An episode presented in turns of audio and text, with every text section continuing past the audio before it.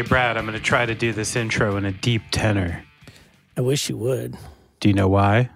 because you're a sexy man.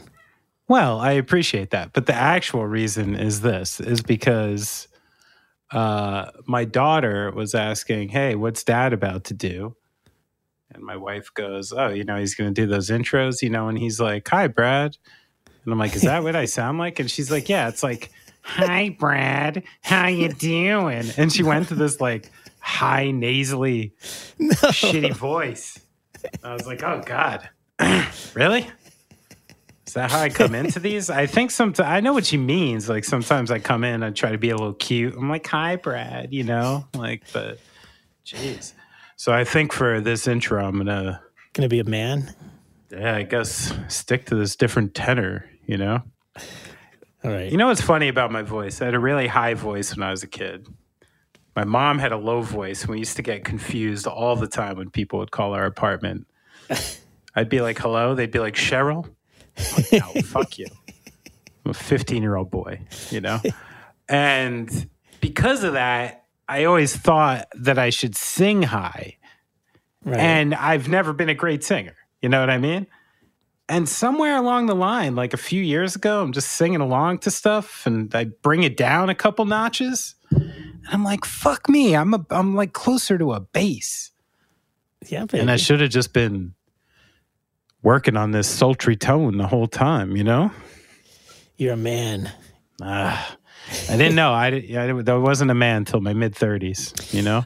I mean, obviously, some people that do this for a living, you know, they probably do. I mean, a lot of people are gifted with an amazing voice, but Yeah. even those who are, I, you know, they they practice and they Yeah, like those great radio, TV voices. I mean, those are crafted voices, Yeah, right? yeah. Like to some don't extent. just yeah, you don't just wake up and go, "This brought to you by Mitsubishi." yeah, yeah, yeah, I've I did. Uh, there was a there was a minute there in my past when I was ended up sort of engineering a lot of voiceover sessions or a few anyway, and it was funny to see these guys come in. You know, especially like the sports kind of guys. Was their normal like talking voice when they'd walk in the studio much different from the the voice they gave you in the Yeah. box? They, Yeah. I mean, if you listen, you know, you would get introduced and like, it- I wouldn't usually have enough time, but if there was a little more time, they did have sort of a silky. It,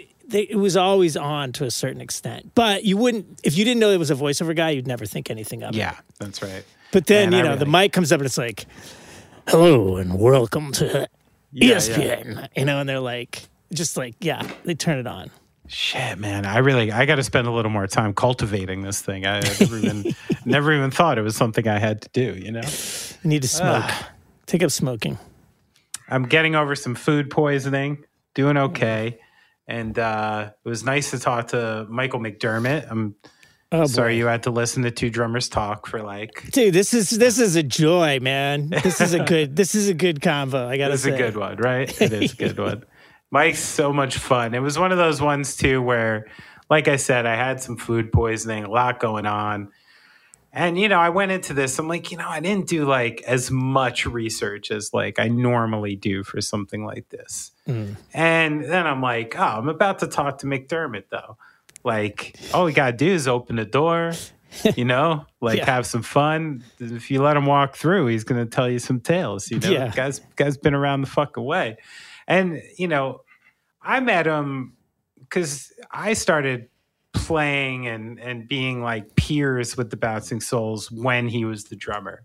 Right. Um, and actually, for me, like that's kind of the era of the Bouncing Souls, like I discovered. So in my head, he was like the only one at first, and then I found out later on about the original drummer, who's actually the older brother of Dr. Neil. I don't know if you know that. I Um, did not know that. yeah. So this all ties together into the pod here.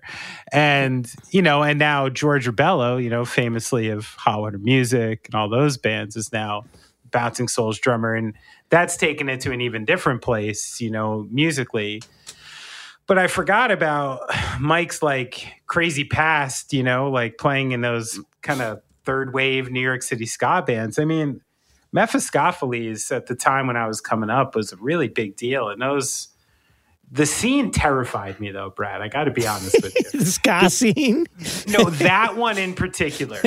It was that scene with like Mephiskapheles and Inspecter Seven, who was a New Jersey band, and Right. You know this band like Niblick Henbane, and these these, and you'd go to these shows, and it was like part Satanist, part skinhead, and they're all playing ska music, and I'm like, Right. what the fuck is going on around here? it was like bedlam. It was like like what hell might look like. Even I, I didn't know. you And know? sound like. Yeah, maybe potentially. Uh, that might have been what they were going for.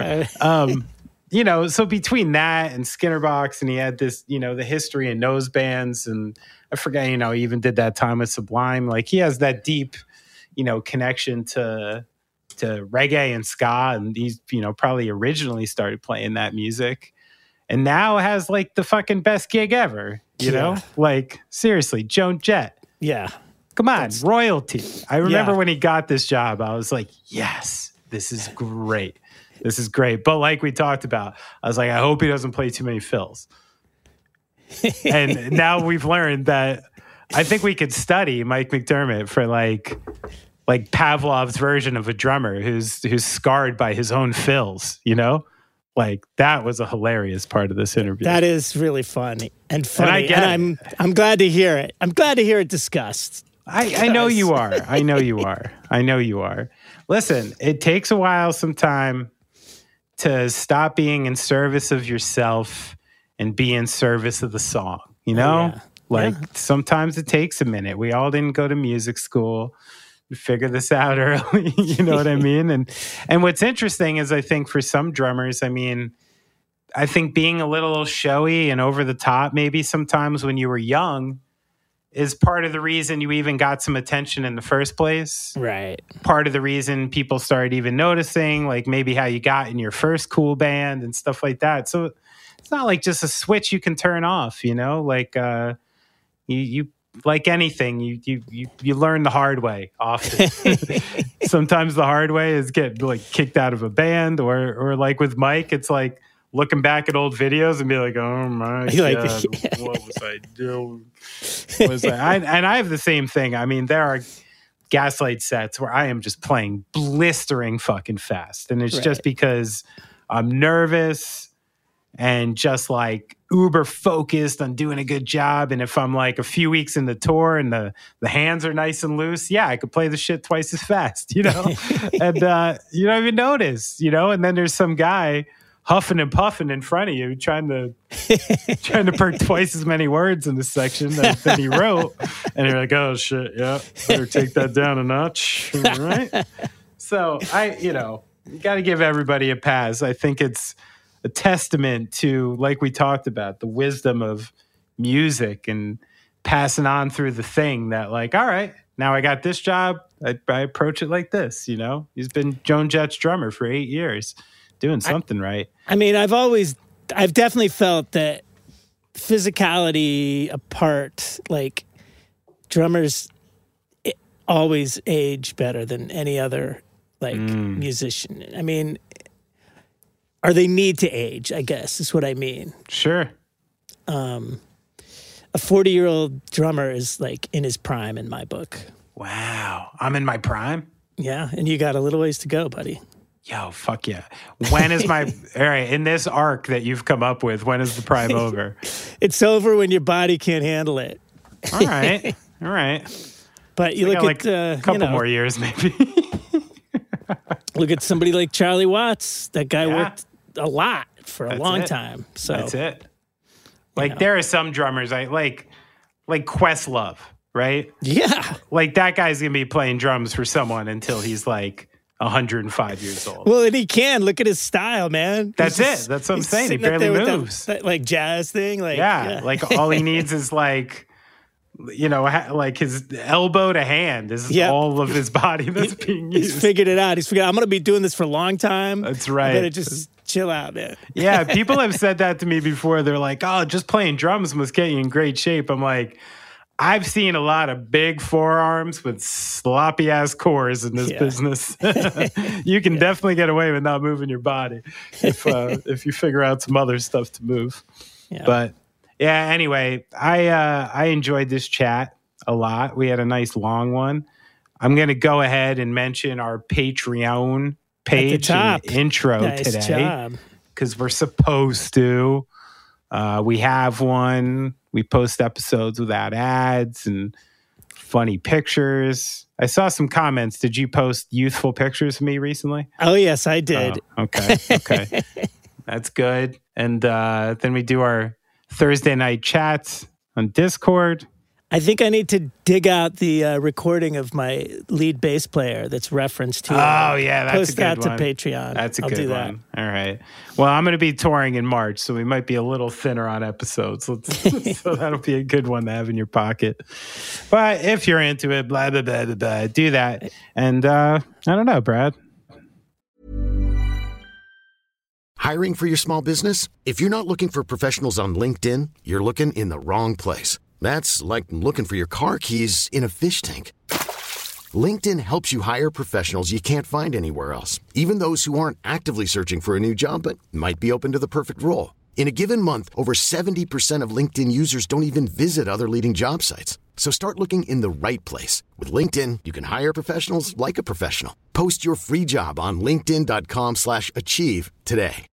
Millions of people have lost weight with personalized plans from Noom, like Evan, who can't stand salads and still lost 50 pounds. Salads, generally, for most people, are the easy button, right? For me, that wasn't an option. I never really was a salad guy. That's just not who I am. But Noom worked for me. Get your personalized plan today at Noom.com. Real Noom user compensated to provide their story. In four weeks, the typical Noom user can expect to lose one to two pounds per week. Individual results may vary. You got Let's, uh, anything else, or should we uh, play the play the caboose? I'm ready for the train, dude. All right, bring it on.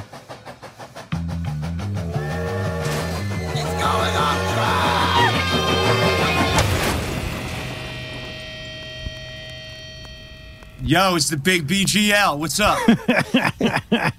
What's up, hardcore legend? How you say what's up, BGL? I, been too long, kid. Been too long. How you? I, I know. When's I- the last time we actually like connected our voices? I was wondering. I'm like, we've texted, you yeah, know, yeah. like Dude, a little. I'm not sure I've seen you or been in a room and been able to like touch you physically in years. it's got to like happen.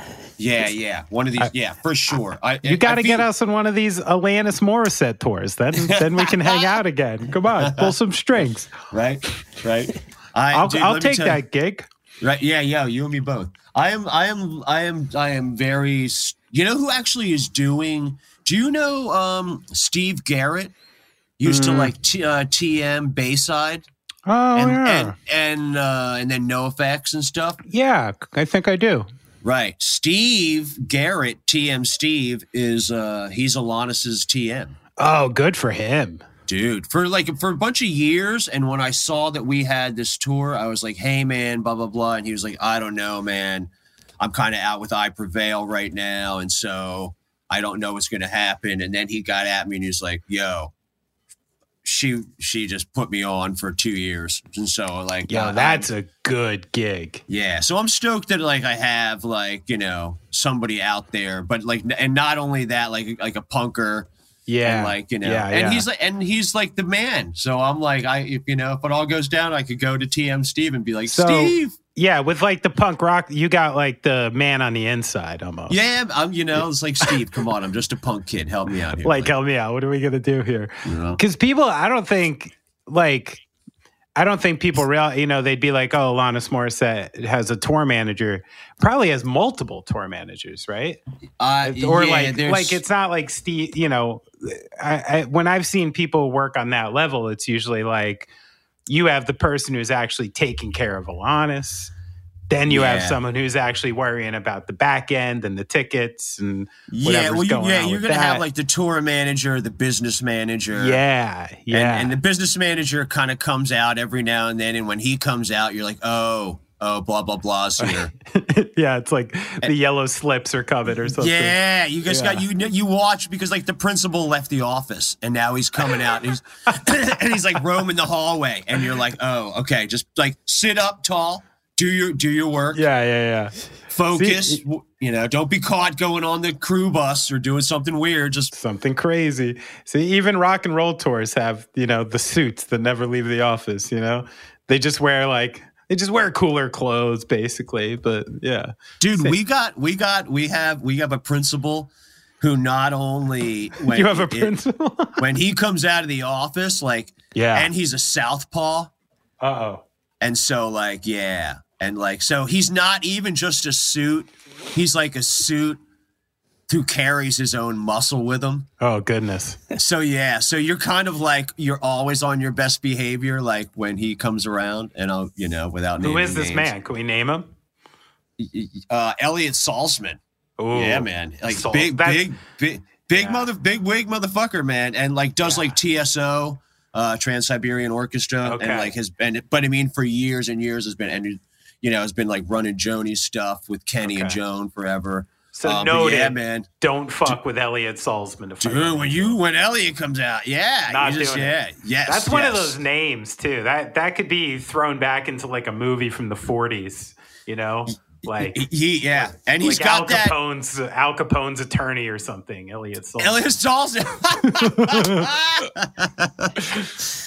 so good, so good. Yeah, So- man. But So you seem to be doing well, vibrant as ever, my old friend. I, I, life is okay, man. You know, I mean, we all have our. I think we all have our ups and downs. Of course. Um, that's that's that's life of a musician, man. Where you're Yeah. like, it's also it's like your identity, you know. So like, you, your your identity is your gig, and when you have a gig or don't, and even if you have a gig, you're Right. like, but do we have shows?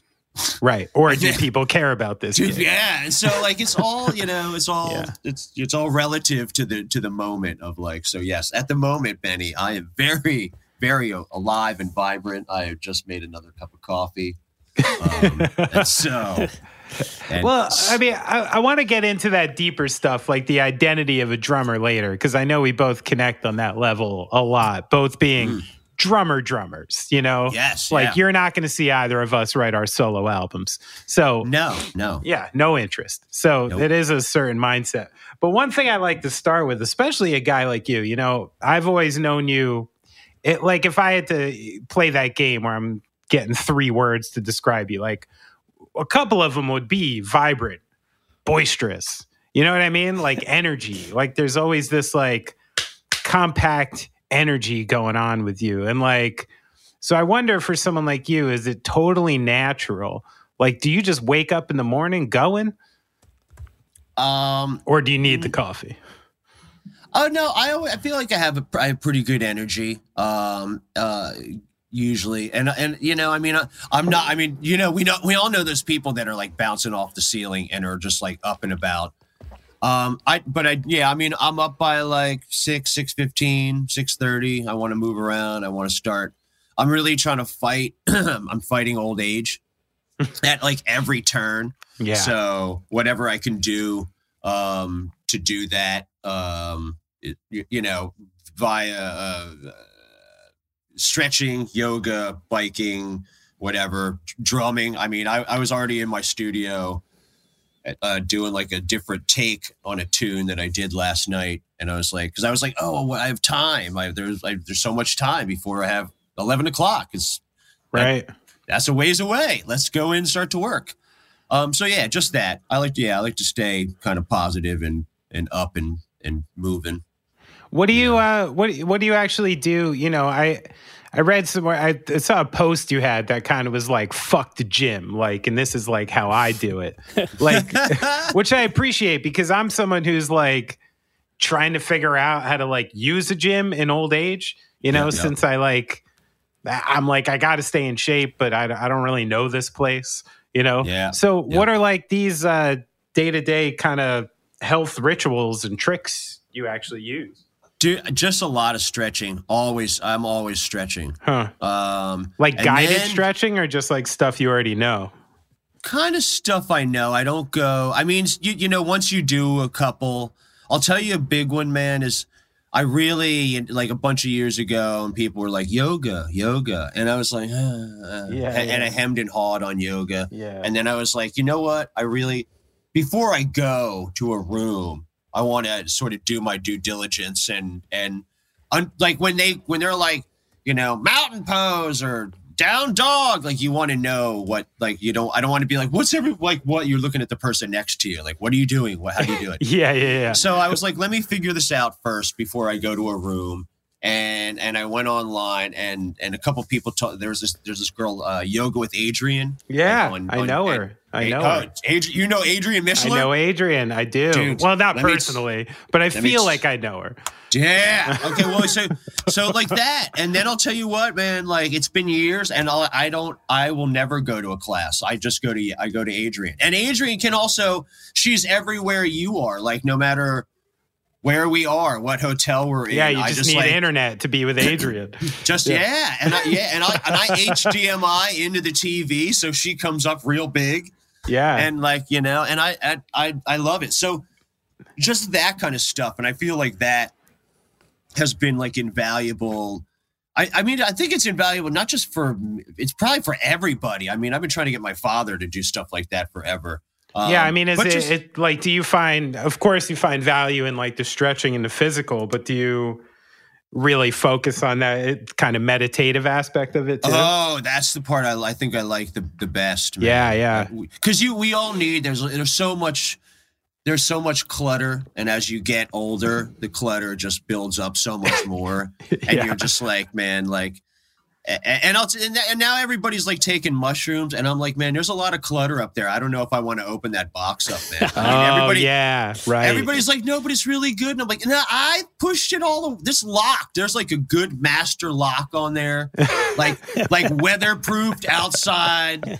You know, like it, it's Yeah. not going any. I don't want to open that box. I mean, it'll have a lot of you know weird yeah, shit yeah. going on. It's like those containers they put like the nuclear weapons in, like after the Cold War, like you know that are sitting at the bottom of the ocean. Like, like let's uh, let's let's keep those closed for now. Not to be opened again. Not. Yeah. I mean, maybe Yeah. maybe if, if you discover it when the you know the ocean's drained and Oh no, we're gonna open. I mean, it's gonna open eventually. Like, Yeah, that's, but- you know, that's the cool thing. But at least the, for a human, like, I mean, I guess you could potentially die before you have to open it. So, I, I yeah, I, unfortunately.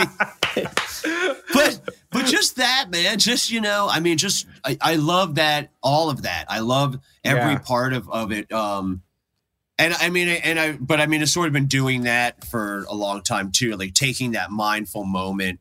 Um, I mean, you know, being away, being, I mean, you, you know me from being on the road with me. Um, like I was always that person. I always like sort of found like that weird room or like it, and I never, if, even if it was like down the hall and it was like the Yeah, size of yeah. a closet, mhm. like I, that was like, cause you, you're always with people 24 hours a day. And so Yeah. that was your time to sort of have that mindful, peaceful moment to like just, you know, put it all away and be like, this is what I, cause I love playing drums just like you do. It's like, a, it's like, and it's, and it hasn't changed. I, I feel like I, now I just sit in my room and I look around, like I could look around right now and I'm like, this is the room you dreamed of when you were a kid.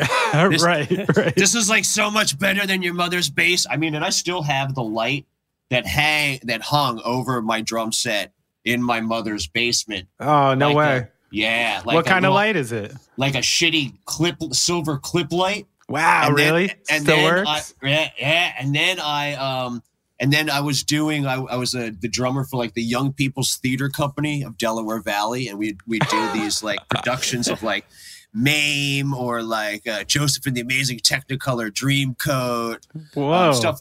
And um, and so we would get to go to different theaters. Like I went to like the Bucks County Pet Playhouse, um, Bucks County Community College, uh, Newtown. Would we took over? We would take over their theater for like weeks. Um, and I got gels. And I got and I gelled this thing with red. It's still that this red gels are still on there. The shitty elect like black electrical tape that I like took from my dad, and it's kind of coming off in places. Yeah, that's yeah. still on there. oh man, It's- but it still has all that mojo. Um, yeah, it's like but yeah, but I love drums just like you. And it's like so I look around and I've, I haven't lost that that fervor, or that passion, Sure. that like, I, and it's just so rad. I mean, I, I, I just to come in and put on a tune and be like, I'm playing along to this, man. Yeah, Like that, yeah, yeah. It's just it's still the coolest thing in the world. It is having that like that's where the the work pays off, right? Where it's like Yeah. now sitting down as an old man, and I'm actually like, I'm not just playing Led Zeppelin physical graffiti. Like I'm actually doing it right now. Mm-hmm, you know, I used to just kind of bop along. I knew Yeah, I was yeah. missing a bunch of shit. You know, Yeah, because yeah. I didn't have the stuff. I couldn't do it yet, and like now you can do it. That is like a wonderful feeling when you know you just have that have that in your pocket. You know. Yeah, yeah, man. Or and there's always something to work on, but you're always but that's the cool. You're just like there is that you can cop most shit now, and Yeah. you're just like wow, and, and that just makes it so much more fun. Totally. That's kind of what made like Phil Rudd from Mhm. ACDC fun as a kid. Like you couldn't really, you felt like you were copping his thing, but you weren't. I mean, like now as an old man, we know that, oh, like, oh, I had to like lay back a little. Right, Or like, right, right. or he was pushing it a little bit. Like, but I mean, like you, you at least felt like you were, you were in the ballpark. You weren't going to hit a Sure. home run, but Sure. you could run the bases. You were like, I'm sort of in there. Whereas like a lot of that shit, man, like I mean, a lot of this shit the kids are putting up today, you're just like, man, put on just a God, I mean, just put on a ACDC record and just just do it. I mean, like it's uh, it's it's crazy what kids are kind of going for. You know, I got I got to say, in the last couple years, that Turnstile band and that drummer, I forget his name offhand. Daniel Fang. Yeah, but shit, like that guy writes stuff to me that's like like exactly what you said. It's like not out of the realm of possibility. You know what I mean? Like Yeah. it's just rocking as hell and you want to play along with it. Yeah, but yeah. it's like interesting and clever and kind of bringing things to a different level at the same time. So I think there's still people out there. I mean, I remember, I think my connection with that, and that it's maybe why I'm a little bit of a Lars Ulrich apologist, is hit. You know, is like yeah, yeah. one of the records I really learned to like rock out to was the Black Album. Mm-hmm. You know, I was 10 when that came out and already playing drums and like I mean now I now I literally I play that that record lefty to try to be more ambidextrous like because Eh. I just know it so well in the parts but like if you think there's nothing going on there and then you're like whoa where's that weird cymbal coming from and all these weird you know accents and the things he was doing to to progress it to a different level I don't know that shit. There's a lot to say for that stuff. Yeah, and uh, yeah, and you kind of came from a world too, right? Like with those with those ska bands and stuff you were in. That was like, I mean, that shit's busy as hell. Like, like that must have taken a re uh, reevaluation at some point. It uh it like just learning anything new man i think is you know you you kind of have to dive into it. And but you really you you got i think you in order to find something you got to kind of love it and you got to kind of got to like it you know what i mean? Like it, it can't just be something that you're like well i have to do this. And i think that's a lot of reasons why a lot of people you know get put off doing a lot of things. Like you find the thing that you love and then do that thing and then you'll be and then you'll be really good at that thing because you you actually love it. Um Yeah, but yeah. yeah yeah but yeah music music same way genre wise same way. You gotta and i i you know uh, i'm i'm definitely on that team. So Yeah, it's like- anything it's- ska and reggae i'm fully down for. Yeah, and you're Um, back now. I heard the the kilogram stuff. It's like you get to rip out yeah. your old bag of tricks, huh? Dude, I was just laying new kilograms, a new kilograms tune today. We just put out an EP, Yeah. um, and we are probably more than halfway to an LP. That's great. So this is Yeah. the new project with with Joe Gittleman, huh? Joe, yeah, dude, and Sammy Kay and, and Jay Duckworth. Um, yeah, man, it just, you know what? I put up a thing where I was like, hey, uh, I, I- and, you know, I'll put every now and then I'll put up something like, hey, any, you know, recording work or something. And I get a bunch of people that are like, hey, can you do my project or can you do some songs? Yeah. And I do it, and blah, blah, blah. And do you like do you travel out or is that stuff you like you take in and record at home?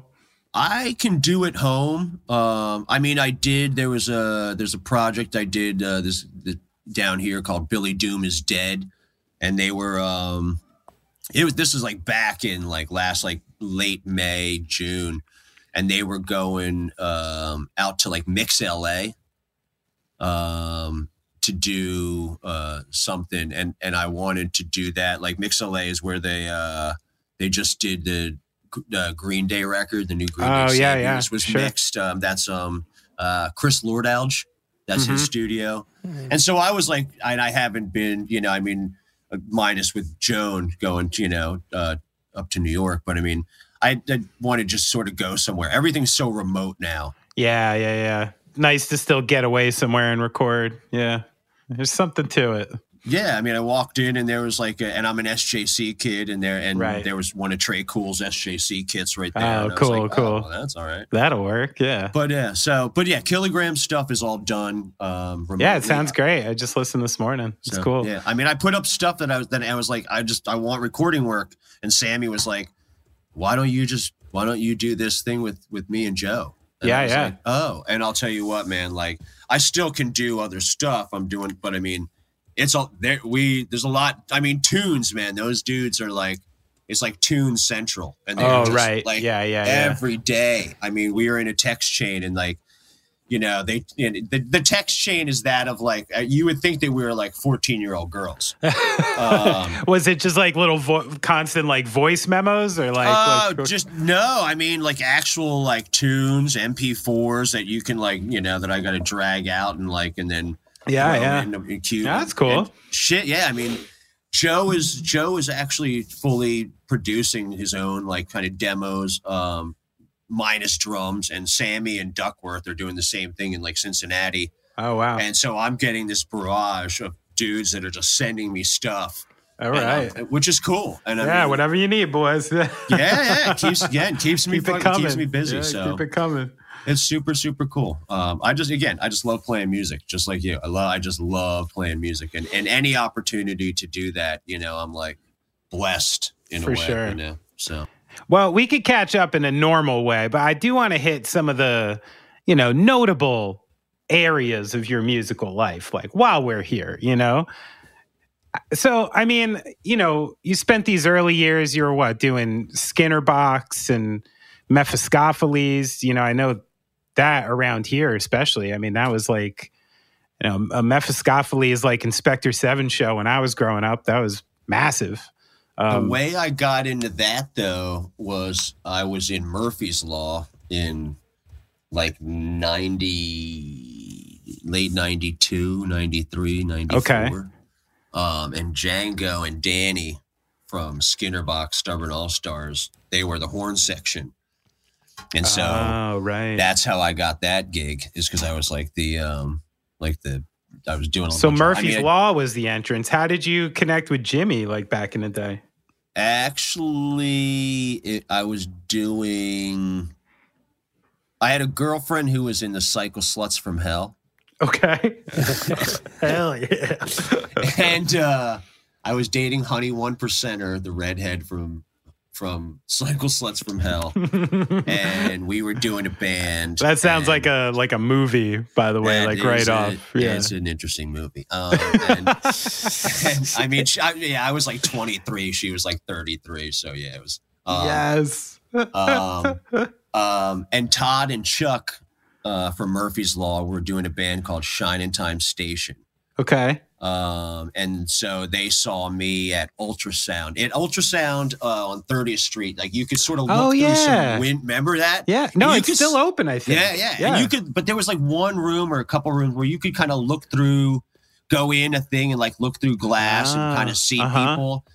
And so they they heard me and they would like look. They looked through the glass and they were like, "Yo, let's try it." And they so they kind of brought me from that. Wow, And- really? Yeah, and so, So you got and you got like poached through the glass. yeah, through the glass. And so we were doing Shining Time for a little while, and then um, and then Jimmy was like, you know, Todd, Todd and Chuck were like, "Yo, Jimmy wants us to do a show," and dude, I still have.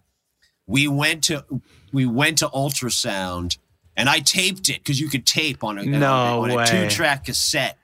And I on the first side is the first time we ran through the set. And I was dude, I was such a huge Murphy's Law fan and like knew it and like would, would play, you know, shit in my basement and my friends and I would play along to shit. Like Yeah, play yeah. not play along, but play songs. Sure. So the the first time I played with them, I was just like write a set.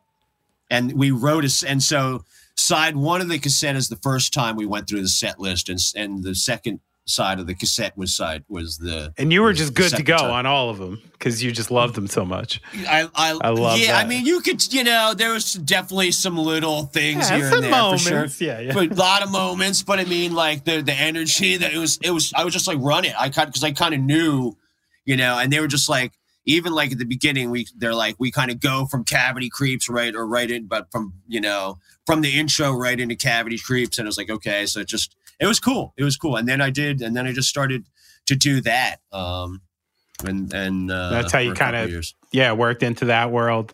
I Yeah, gotta yeah, say yeah. that I was like, I was like, oh, I didn't realize McDermott played in Murphy's Law. And then, you know, I've been doing this podcast for a long time now and doing research on bands and artists. I don't think I've ever seen one of those like, uh, you know, band member maps on Wikipedia. That's like more crazy than the Murphy's Law one. Because it's just it's just Jimmy G like running from you know the last fucking forty years or whatever, Dude, and then just little dots of like a hundred people. dude, it is the best thing in the world. like, it looks like nobody's been in for more than like three months for the last like forty years. it, dude, it's it, it's it almost almost. And I'll tell you what, like I go see him, and and I still play with them like every now and then. Actually, I did. God, dude, like 20, 2014, 2015? No, 14? Maybe 14. I did like a New Year's show Okay, out in something out in Brooklyn. Um, but yeah, I mean, like, and then like every time he's around, I'll just jump up and yeah, and, I mean, you have to. I mean, he is literally one of the best frontmen in, Oh, in, that- yeah. in the Mm. punk business, man. So oh my god, like I could just listen to him talk. yeah, basically, yeah, yeah, like. yeah. I, I'm waiting. he for should that. get into like the spoken word business, maybe. For dude, he Right? could he, just walk, just telling stories. Dude, the I- stories he's got. I'd pay Oh. 40, 50 bucks to go see Jimmy talk for an hour. Oh yeah. Easy, easy, Easy. easy, easy. Spare, this is his old man move. Like, spare me the loud music. Yeah, You know, like I don't want to wear earplugs. Tell me the stories. tell Maybe just play Quest stories. for Herb, and then tell me an hour of stories. That's what I want. That'd be great. Um, How? but like, uh, so I it was funny too. As I even texted Tucker from Thursday because I noticed on this list, I'm like. I'm like, dude, you played in Murphy's Law? like, like, when the fuck did that happen? I was shocked when I knew that. I was like, no way, really? yeah i was like oh man this list is awesome um so after all these bands you know you're in like the ska thing i'm assuming like you guys used to play with the souls and stuff is that how you connected with those guys in like what early 2000s No, I would. I we would see them being in the ska scene and being like uh like in the stubborn records like that like kind of posse. Um, we had a space like right on Third Street, which is like uh, uh, like underneath like right like Third and uh Third and First. oh okay deep down in there Um, uh, like like two two doors down from the Hell's Angels Club. oh shit like there was that record store right there like on first like in third and then Uh-huh. like un- and then you could go like you we went it was like we were in the basement. Like you Wow. lifted up the thing and went underneath and it was dude so rat infested. Oh Holy yeah that shit. Um, sketch. but uh it's so horrible. Um but you um a lot of records made down there. Virgin city man good records. Um yeah. but we would see the souls ride around like on their bmx bikes oh and- okay and- when they were living down there yeah, and I never and I never knew them at all. I never met them. And then uh, I was in Mephiskapheles and we played with them at the truck. Um, and uh, but unbeknownst to me, that was Shal's last show. oh right And you and I'll tell you what, like I sat up in the balcony and I was I mean, you like I it was bad. I mean, you would have did- been the same way. Like it, imagine like wa- like like watching the drummer in the headline band and like you clearly knew that something was wrong, oh okay but It's not tangible. really but not that way. You were just like you're like for I mean, he was beyond horrible. Yeah. And you were just like, how is he the what is happening? What like is wrong some- with like him? something's going on here. I, but yeah, but I was I I didn't I get like when there was a point where Shal walked into the Mephiskapheles dressing room, which and I wasn't there. And so like maybe it would have given me more clarity on to think like I was just like running around like, you know, doing stuff. Yeah, so, getting ready. Eh, well, you know, I was probably in the basement smoking weed. But let's- let's- be- getting ready. Right, right. yeah. Sorry, yeah, get family friendly, family Yeah. friendly, family. Still, yeah, it's still getting ready. Um, Don't worry, my um, line of questioning about your on-stage weed tech is coming. um, but um, but but I it probably would have given me more clarity into the into the night. I because he came in, I supposedly, and was just like out of his mind. Oh, You know, like like came in and just like sat there wide eyed, looking at the corner, and everybody's like, "Hey, dude, what's up?" And then he sort of conversed a little bit, but it was just odd. Okay. Um, but so it, again, it would have maybe given me a little help in watching them. I was like, "What is going on?" right. Um, and then yeah, like not long after that, I um, Dave Hahn from Mephiskapheles um, sent me when there was still the Village Voice, Oh, and yeah. there was still, I mean, there even might still be the Village Voice, but when the Village Voice had like like music ads, right. um, and he sent me like a picture of an ad. It was like Bouncing Souls looking for a drummer, and and it and a phone number. And village that was like like putting like a classified in the village voice at that point was like that was like a totally legitimate way to find artists Oh. and people. It was Oh. like the way, Yeah. right? Yeah. dude, dude that that's how the blonde dude and i don't know his name I, and i hate it because i love the cure but the dude who's been in the band for like the last 17 years or whatever like they, they found him that way Wow. or like or Yeah. like 25 years like that like the equivalent in london i guess would be like the melody maker or whatever Sure. it is Yeah. and that's and they were like band looking for now they didn't put the cure because they mm. were already huge at the time but they were like band looking for a drummer holding auditions blah blah blah and he just happened to show up Wow. So you Um, so Dave sent you the, the like the classified from the village voice about it? yeah man yep yep and so i call i called that and and ironically enough and um uh, uh, the drummer, the original drummer of Mephiskapheles, Mike Reich, um, is is um, he he would not have been a Berklee graduate drummer. right. Um, and so when I called and I was like, "Hi, this is Michael from Mephiskapheles," they were they Pete was like he they initially did the. Is it the dude we just saw at the track? right. or is it Mike Reich? Like, and so they were like, they were like, "Fuck, how do we figure out who this is before we call him?" Wait, was But it that- who who answered the call? It was Pete who answered the call. No, dude, they had, uh, dude, it's hysterical. Like they they had an answering machine, Uh huh. and like they that when you, I mean, you know, Pete and Brian are are cartoon characters. And so, like the the two of them, when they go through, they were like, "You have no idea, dude." They were like getting like, "Yo, this is Joey from Queens. Yo, where you fucking at? I'll bring my fucking drums. I got my drums in my fucking paint band right now." like, like they were getting every kind of call, Yeah, and they were just like, "Oh my god." Oh, dude, I Um, started recording them. Like even when I would call people back, I was recording those things because I got we get you would get all kinds of fucking insanity. Yeah, yeah, you never knew. No, it's like car like you said, like cartoon shit that you couldn't even. I had one guy one time, and I have a recording of this. He's like, he's like, I play lead bass. We're looking at this, and I fucking start laughing. I'm like, why would you tell me that? this You're is like, a fucking dude. punk band, dude. I play lead bass. Me too, bro. Yeah, just what we're looking for. Fantastic. We didn't have one of those. Yeah. So initially, you le- you leave a message on this funny answering machine. They're trying to determine which drummer from Mephiskapheles you actually Yeah, are. yeah. And then, and then I then I get the call back from Pete. Um, and then yeah, and then I went up and and and had actually then, dude, they wanted me to like learn like five songs. And I didn't have any of the records. And Okay. so I went to my local records shop. Actually, one of my friends who was tour managing the Slackers, he had like two records. So I got like three songs. Okay. And then I went to the local record shop and I was like, fuck, man, I'm not buying these. I'm not buying two CDs. Right. And so I learned a fourth song off of a fourth song that they did, they were like when I was like I don't know the other two songs but I know chunk song they were they kind of looked at each other and they were like what Oh, like, like that's a random one to know. well they were like oh okay and like well it's Timmy Chunks like chunk Yeah. song Yeah, and so yeah. and I that's a great and I and I used to you know I, I love token entry so why not learn chunk song Um, Sure, sure.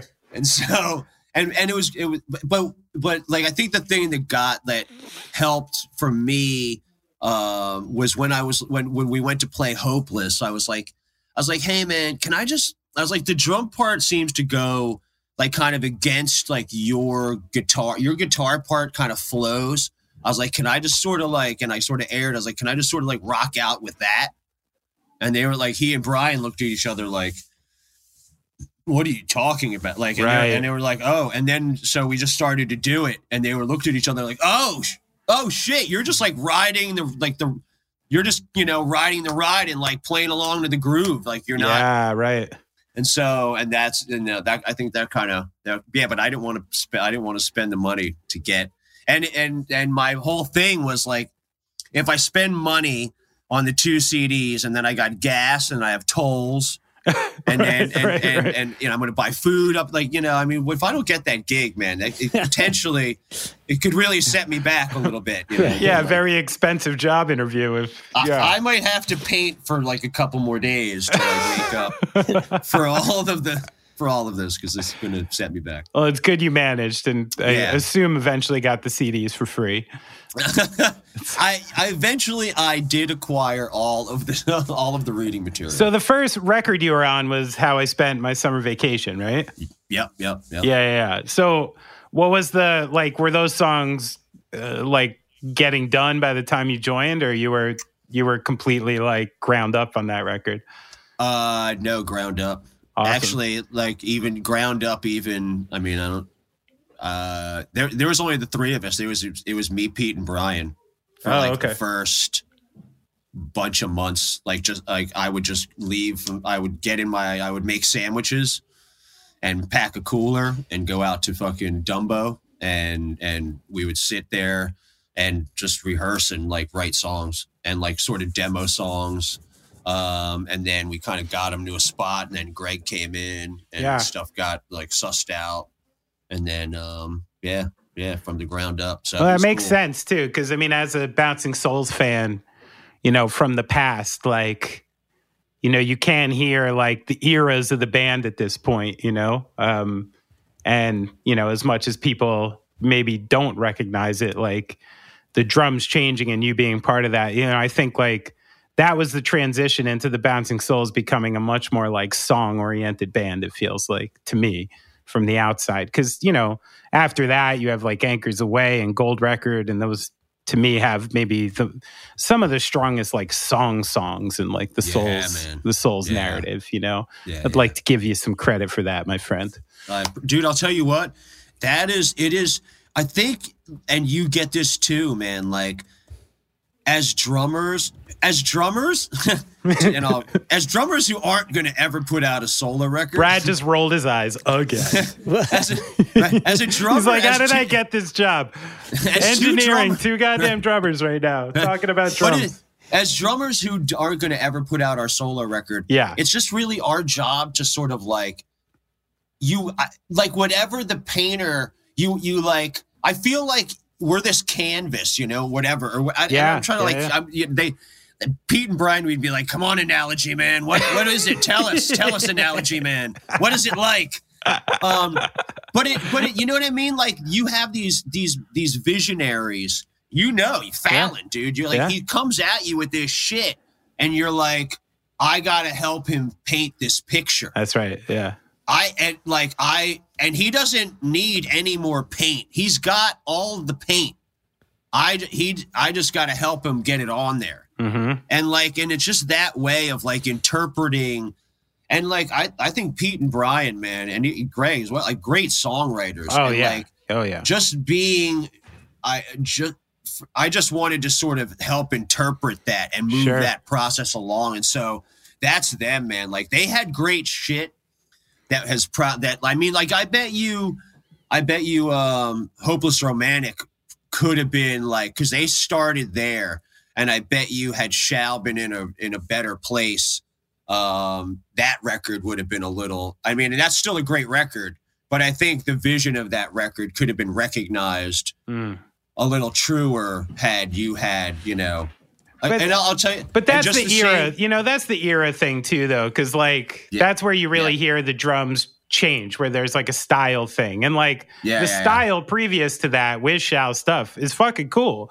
You know, Oh, like yeah. he he created some like amazing things in the past of bouncing souls, you know, and then it just like turns into a different era, you know, like uh Dude, I like to look at it like that, like like like um as far as band careers go, you know, there's different things needed at different times sometimes, you know. Shal, dude, is one of those drummers, man, that like I could never be.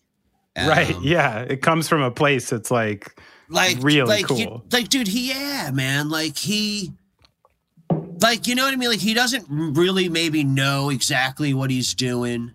He's never gonna like like go do maybe clearly other things, but like what he did there, like you can never ever like the, his his his his contribution to those tunes, like those tunes are those tunes because of the way he played totally, yeah. Totally special. and like and like it, and it's one of those things like it's a it's a feel that like i mean dude i could i believe me i spent 13.5 years trying to cop some shit right. like, yeah, yeah. and it was it's it's it was really back to like it it harkened me back to like that phil rudd shit where i'm like i'm kind of in the ballpark right. but yeah. I but I'm not hitting home runs. You No, know no, I mean? no. But like, but his shit was so. Again, you know, like where like, you know, like I like he can't do half the shit I do, but I can't do like any of the shit he does. right. Yeah, and it's yeah. and it's you, I mean it just and it's just wa- like one of those like he's like one of those drummers like this, it is wow like it, you're Yeah. rad dude like I can't like how like and he, he doesn't think about it so you're kind of you want to have that the one time I could have had that moment we were uh, at Maxwell's and we were like at a vision show oh yeah. and like but and his brother was like yelling at me his brother was Oh. like Neil why are was- you in the bed Neil, Neil dude, was a Neil was- bartender at Maxwell's. Yeah. Dude, Neil was giving me some, and, and Shal was there, and it, that was crazy. Like I would try to talk to Shal, and dude, Shal would almost like like raise his head back and like look at me, like like open his eyes real wide, and I'm like, holy shit, I think you're gonna kill me right now. Yeah. Like, and I'd be like, and I would walk away. And I would go back to the bar, and Neil would be like, "And let me tell you another thing about those fucking guys." And I'd be like, "I'd be like, oh my god, what is happening? Holy shit!" Yeah. This is crazy. Like I just I knew that I wasn't going to die because Dave Vision like was like, dude, I got you, whatever. Nobody's going to fucking kill you. I got you. Yeah. Dave Franklin, usually the guy who could kill anyone in the room. Da- Yeah. And he yes, yes, with one hand. Um, I'll Baz So- alone you out of this room, kid. I want somebody to fuck with him, please, somebody. Like Wow. um, so it really was that intensive first. Huh? but it was just weird, and so like I never got to be like, dude, how did you? yeah. how did you? How did you? We, I could never talk to him because like yeah, it was just like that. Like it, it was it was always that. I mean that moment at least the, the only moment I had. Yeah. so- that must have been but, a uh, strange position to be in at the time. But I'm yeah, sure. dude, I, I I like drummers like him, dude. Like I like there's like and you know doesn't probably doesn't get the credit that he should ever get like and he should and but it's he's one of those drummers like you can never copy shit i don't Yeah. care how many kids are putting up like you know covers on youtube and are like i'm playing along to hopeless romantic you're like you're not Yeah, yeah. Some of that stuff you just can't do. Yeah, I mean, I remember. It's like I remember one time we were learning a, uh, a Who song for Gaslight, and I'm listening to a bunch of versions of it, and I'm like, wow, like this guy never played a song the same way twice. You know, like like I can see it now. Okay, and now you know, and like you know, one time I was um auditioning for a band called the Cable Car Theory, and their drummer was Derek Grant. Not Derek Grant. Um, oh, I'm an asshole. His name was Derek, but I'm fucking up his last name, I think. And he was in the Scarlet Letter and Cable Car Theory, and he was this really like crazed, awesome drummer with like all this speed and just all this energy. And I was like, I remember listening to the record and talking to the guys and being like, guys, I'm happy to do this tour, but like, I don't think I can do that. Like, I don't, I just don't know how you know like Yeah. like i'll try my best like you said i'll get as close as i can Yeah, but yeah. you know that's where just like um but sometimes i think especially early on you know like some of that stuff needs that kind of boundless like fuck you energy there's something to it that Yeah. that takes some things from a to b and then sometimes something else comes from for b to c you know um which doesn't make it easy for for number a or letter a excuse me um, but so one of my kids' favorite songs, both of my kids, is Lean on Sheena. And they asked me to ask you what creating that song was like and whose idea was it to like take that song on? Because it's a it's a Joe Gittleman. It's an avoid one thing song. Right. I was I was I used to review albums for this uh, magazine called Destroy All Monthly, Okay. and that was one of the two. That was one of the records I got. Was avoid one Yeah. thing. Avoid one thing, Yeah. and that was fucking. I I love that tune. Yeah. Um, and oddly enough, the dude, and I'm, I know I'm not going to say his name right. Uh, the drummer on that "Avoid One Thing" song, David Karcich, Kasish, Karcich, um, who sadly enough passed away from a Oh. brain aneurysm, Shit. also auditioned for the Bouncing Souls. No way. Wow. Little crazy, odd fun. Yeah. Um, so when we were going, it, we were in pre-production for stuff, and Ted Hutt. Uh, I don't know if you know Ted Hutt, but uh, Ted Ted did two Gaslight records. So Oh, you know Ted def- Hutt. well. definitely know Okay. definitely okay. know Ted Hutt. Okay. And I'm, so Ted I'm sure goes- you've you've you've Uh, had Ted try to uh, Oh, bang dude. on tables to explain a drum part too. That makes Dude, perfect sense. Ted goes. Goddamn guitar player producers, you know. Dude, man, he. I'll tell you the funniest thing, man. I came in one day and he was playing this riff, and I was like, I was like, dude, why? Why do I know that riff? Why do I know that? What is that? He's like, that's the Cheaters riff, man. Like you know that you know that show Cheaters, and it's kind of got Yeah. that like weird guitar bend. thing? Yeah, yeah. Like, he was just sitting there doing that thing over and over again. I'm like, and he was bummed. I think he had like I think his his ex wife. I think they were having like so he was just like, like just over Just and like over deep again. in this riff. Dude, just so bummed, and I was Oh, like, um, and I just like slowly back out of the room. But anyway, Ted Hutt goes, he's like, Joe, he's like, this is Joe Gittleman's song, man, and I was like, lean on, and he's like, that's a song, man, that's the song, and and that was it, like right Wow. there, and I was like, and I just sort of like, I mean, it wasn't because I, we were going to do it because Ted Hutt wanted us to do it. Right. The fact that I knew it probably had zero relevance in us doing it. I just happened to it helped, it saved me because when we went to play that song, I mean, we were in rehearsals and he in pre-pro and he was like, "Let's we're going to start to learn this right now." And I was like, "Fucking cool, I already know it." Yeah. Oh, right.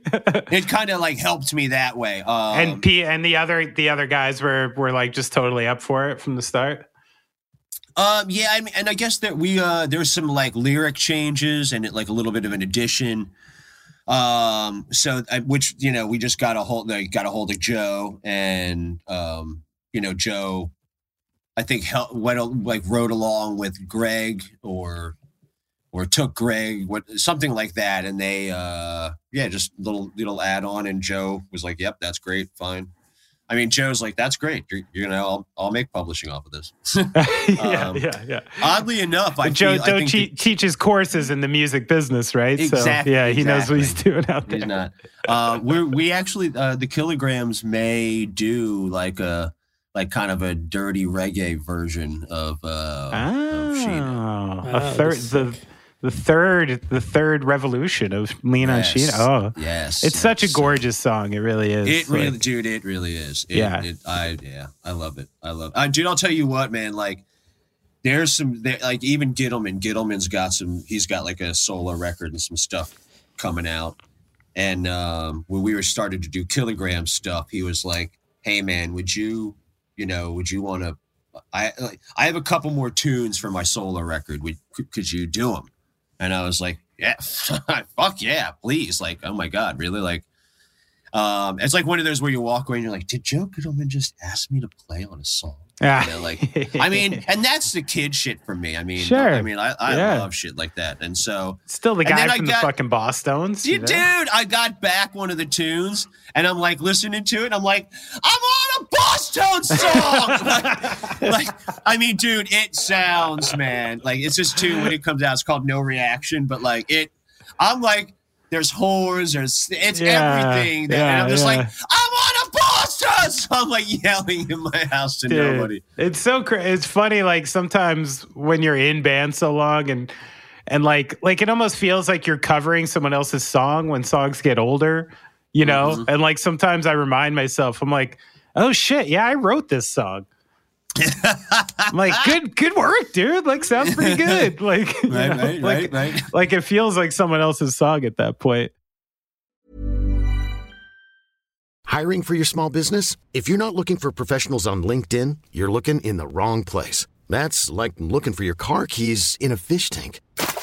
LinkedIn helps you hire professionals you can't find anywhere else, even those who aren't actively searching for a new job but might be open to the perfect role. In a given month, over 70% of LinkedIn users don't even visit other leading job sites. So start looking in the right place. With LinkedIn, you can hire professionals like a professional. Post your free job on linkedin.com slash achieve today. Hey Dave, Yeah, Randy. since we founded Bombas, we've always said our socks, underwear, and t-shirts are super soft. Any new ideas? Maybe sublimely soft. Or disgustingly cozy? Wait, what? I got it. Bombas. Absurdly comfortable essentials for yourself And for those facing homelessness. because one purchased equals one donated. Wow, did we just write an ad? Yes. Bombas. Big comfort for everyone. Go to bombas.com slash ACAST and use code ACAST for 20% off your first purchase. Millions of people have lost weight with personalized plans from Noom, like Evan, who can't stand salads and still lost 50 pounds. Salads, generally, for most people, are the easy button, right? For me, that wasn't an option. I never really was a salad guy. That's just not who I am. But Noom worked for me. Get your personalized plan today at Noom.com. Real Noom user compensated to provide their story. In four weeks, the typical Noom user can expect to lose one to two pounds per week. Individual results may vary. Hey, it's Paige DeSorbo from Giggly Squad. High quality fashion without the price tag. Say hello to Quince. I'm snagging high-end essentials like cozy cashmere sweaters, sleek leather jackets, fine jewelry, and so much more. With Quince being 50 to 80% less than similar brands. And they partner with factories that prioritize safe, ethical, and responsible manufacturing. I love that. Luxury quality within reach. Go to quince.com slash style to get free shipping and 365 day returns on your next order. Quince.com slash style. I kind of remember like like the whole time you're in the souls though, I I always felt like you never really viewed yourself as like a lifer. Like I felt like you always kind of had like something else with like your music career in mind. Is that is that like safe to say? Mm, yes and no. Um, like, dude, and, and I and and I love those guys, Oh, but yeah. like they went to they went to high school together, Right. and that's a that's a tough bond to break into. Like you you got dudes that have like grown up together and have gone through some like intense shit together, Mhm. and even what they went through with Shal is Right. was intense, and so it it and as much as as I am a brother, like I could text any one of them right now, and they would text me back within unless Kienlen's got his machine going.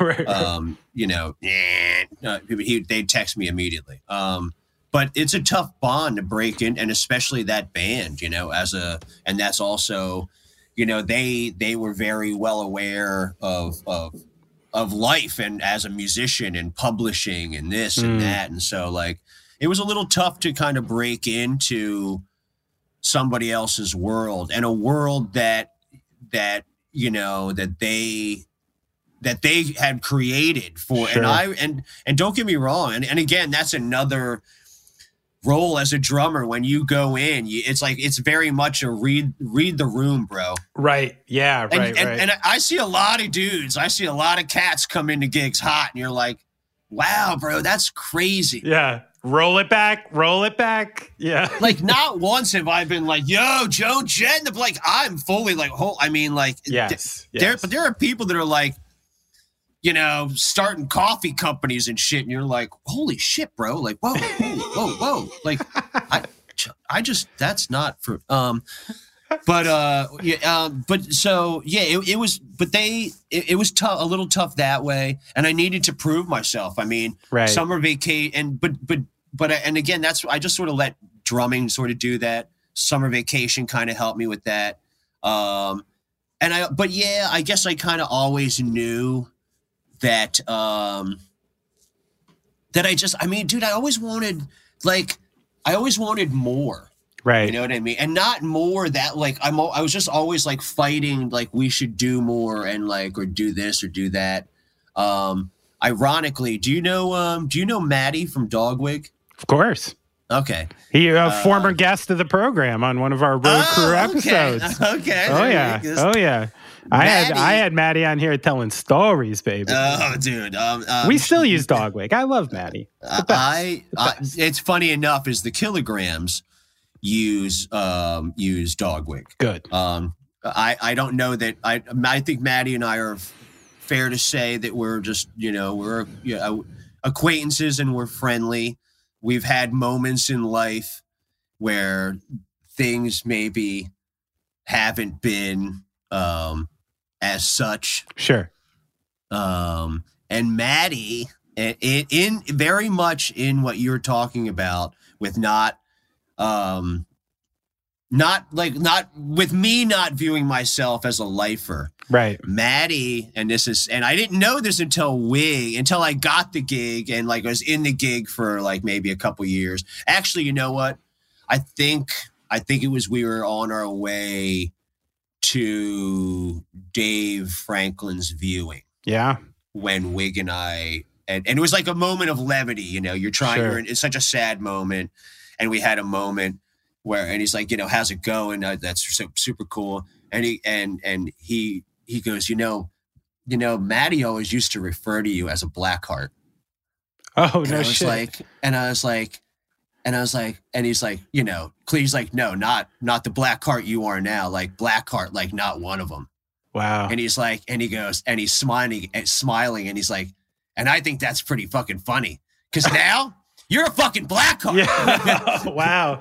Yeah. Holy shit. and I, and and like and I guess you know I mean and it's true like again so it was Matt- meant more in the reference like you're a heartbreaker, you're a black like kind of like, you're a black like like, that like you're I one mean of one of the dudes in the band, but not like well you know what dude is I was all, like kind of very much like it, even even in the what we were talking about like f- me finding a room down the end of the hall away from the band room Yeah, like right. you know closet like and it wasn't anything that like I don't view myself like it was it was just more for me like I have a job to do yeah. I really view I view drumming, man, like as a it's it, it's it's it's a responsibility, and it's it's a and, and it's it's a sport, you know, right. mentally and physically. Sure. It is a fucking sport, yeah. and and I want to be on top of my sport. I want to go out when I hit the field. I want to be ready to go. And so that was half the reason why I was down the hall in a closet, sitting there playing on a pad, listening to music, smoking. Yeah. like, I just focusing, like getting in the Sure, moment. You know sure, I mean? sure. So But people but, people maybe found that at the time like a little people I mean, found I, that yeah. to be kind of blackheartish. Yeah, I have I have the same problem sometimes. I do, you know. and like, and it, I thought it was very funny as well. I mean, again, I've seen Maddie since then, and we, we don't hold any ill will. Of I- course, I, yeah. would, but um, but it was just sort of funny. Like you know, he's like, you know, Maddie always called you a blackheart, and, Right. and I was like, oh. so there was always obviously this thing that you know that was kind of there. It was on both sides, you know. Um, oh yeah. so it makes yeah, sense. yeah. It makes sense yeah. where that. But that's good, man. I mean, like sometimes, man, it's good to have, you know, a little something. I mean, I don't like, you know, I don't have physical things with people, but I mean, like, you know, it's good. It makes you feel like you're alive. Yeah, yeah. know. I mean, one of the great things about touring with the Bouncing Souls for me, of course, let's give a shout out to Danny Windus, old Dubs, one of the best humans ever. Currently in like Vietnam with Coldplay, doing the craziest shit. So big ups to Dubs for finding Right. finding his way into a great situation. I love it. Um, just saw him recently, doing well. But I remember always, I think, I don't know, is the intro to one of the songs where you didn't really have to do much. And you were the first person I've ever seen with a weed tech because Dubs, Dubs would be behind you. He'd, he'd pack a bowl, nice freshie. And there was this little intro to the song, and you duck behind, take a nice rip, jump back up, and then effectively play like one of the fastest songs I ever heard, and arguably play it like faster than you're even supposed to. It always blew my mind, especially at the time. I was like, how are you doing this stone? You know, it's really, it was an impressive feat. That's my uh, that's my Prozac, Benny. right. It's just medicine. That is my Prozac. Yeah. Uh, yeah. It, it literally, yeah. I mean, I, I, I've just always, I'm not really, I, you know, not that I've not, I've done other things in life and like, and thankfully, you know, I've, I've never had to go to jail or go to rehab. Um, and I, that's just the one thing that I, again, it's my Prozac. I, I, I it's the thing that kind of keeps me grounded. I don't, uh, you know, I don't necessarily, I don't wake up first thing in the morning and start to smoke weed. It, you know, I got to wait, you know, until right. yeah, it's yeah, it's not one of those things. If What's, I wake what's up, the cutoff where you don't feel like a piece of shit? it really depends. I mean, like like I play baseball on Sundays, and Right. like I wake up on a Sunday, say right, and it was like pouring rain, and and it was like this just in from the commissioner from my coach, and like blah blah blah.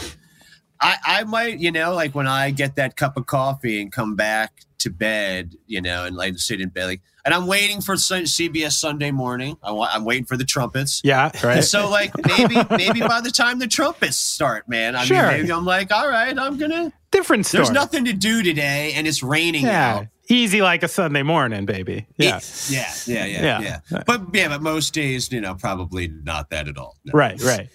Because I have a lot of friends who are like, I don't drink before five o'clock, so I'm good. You know, Um, I'm like, guys, come on, let's get real here. Um, all right, so you know, then the But one, you but you're drinking at five o'clock. right? No, the, if you drink at five o'clock one second later, then you know what's going on. Yeah. Um, so all those years with the Souls, and then you know, I think there was there was a bit of a transition time, right? Between that, you didn't go right into Joan Jett, did you?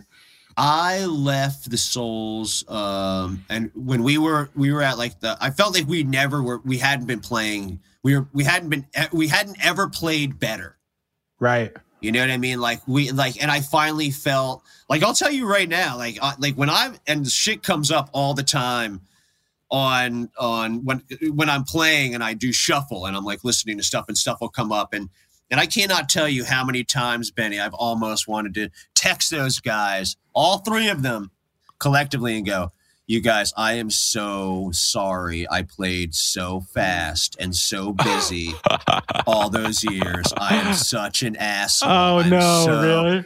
dude? Like, because there's some shit that comes up, and I'm like, oh god, like some stuff, dude. I, I, I Give me an stop. example. What's like the to you like you listen to it and you're just like, oh fuck, I got to skip this. Like, I can't handle it.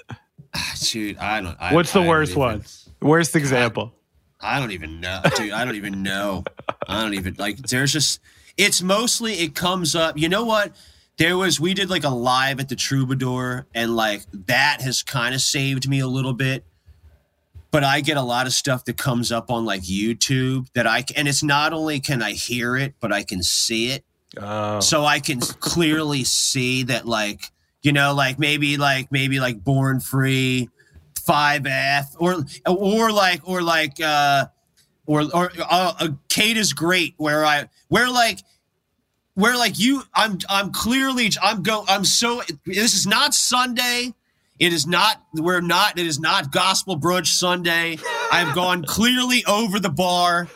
S- Steinkopf is up at his mic but he is turning around like what is even happening back there? I don't even i can count to four but i don't even i don't even have a clue where the one is kid. I will not have an, i'm not even sure mcdermott that you know where the one is right now. Um and so shit like that like it, where Yeah. i'm just like where it's just like oh dude you're just such an asshole. Um the records records not not so much on the records. I mean clearly um because that I, I would have gotten reeled in. And and and I, and i i like all the i love all the records. And but as i got as we got farther in like even like dub says true like love that tune. Right. love what i did to the tune that kind of shit. Um and so like as as i got but it's live. It's live where like i i just took it to some like like some asshole businessman and i'm just like and and it's just like it's, it was unfair. It was unfair to for those guys. I've just some sometimes like i sh- again shit'll just come up and i'll be like oh You're just you're just holding them hostage with fills. You know what when it comes up again i will i will yeah kinda Like kinda. trying to get out of this motherfucker. We're up here already. you have no idea where i am Yeah. Kienlen. like Yeah. yeah and just so bad that way so So wait, so how did this relate to the question of the Oh, time oh, okay. between bouncing souls okay and so Joe okay so Jack? yeah so yeah so so anyway yeah, exactly good thank god No problem. No Uh, problem. see, that's probably that's that's probably why I don't smoke weed before noon. Um, um, I I was playing with um, Rome from Sublime, oh yeah, I remember that. um, and and his stuff, man, was real. Uh, I guess like kind of Clash meets Daft Punk. Okay. He still he had like an EP where it was like very like that kind of like SoCal white boy. Like there's just that one drum beat that kind of goes through every tune. yes, You know, Sure. and um and so like there was that kind of shit but then it turned in and and i was really after 13 and a half years like approaching that point everybody had been dialing it back hard and going other other places like Right. Kienlen with the tattooing and and Pete with the studio Sure. Greg was just being Greg, and um, so and I and again, I just always had that like I wanted, I want to do more, I got to do more, and so at the time, I thought that doing that and like because like Rome, it's like it's a younger crowd. I'm gonna I could get into a different thing, and it was cool. And we did a bunch of cool tours. We opened up for the Dirty Heads, and had a great time. Rome, still one of my best dudes. Um, but all those kids just wanted Sublime songs, Right. Right. Right. and we didn't play Sublime songs. Yeah. And so, and like we had management that was like, well, why don't you just try to, and we, and like, even like, not even me. I mean, I, I, again, I'm a drummer. So I'm like, I'll, pl- I, I, I don't really want to be a Sublime cover band Right.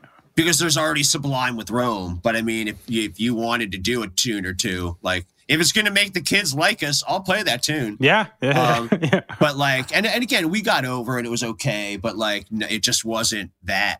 And so I, yeah, man, I probably had, God, maybe like a year.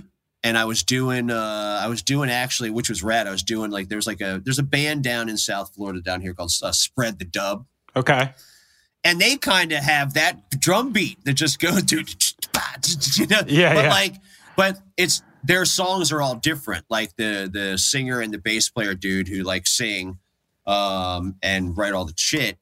They're like it's like, well, no, that's a one drop right there. No, that's a stepper beat.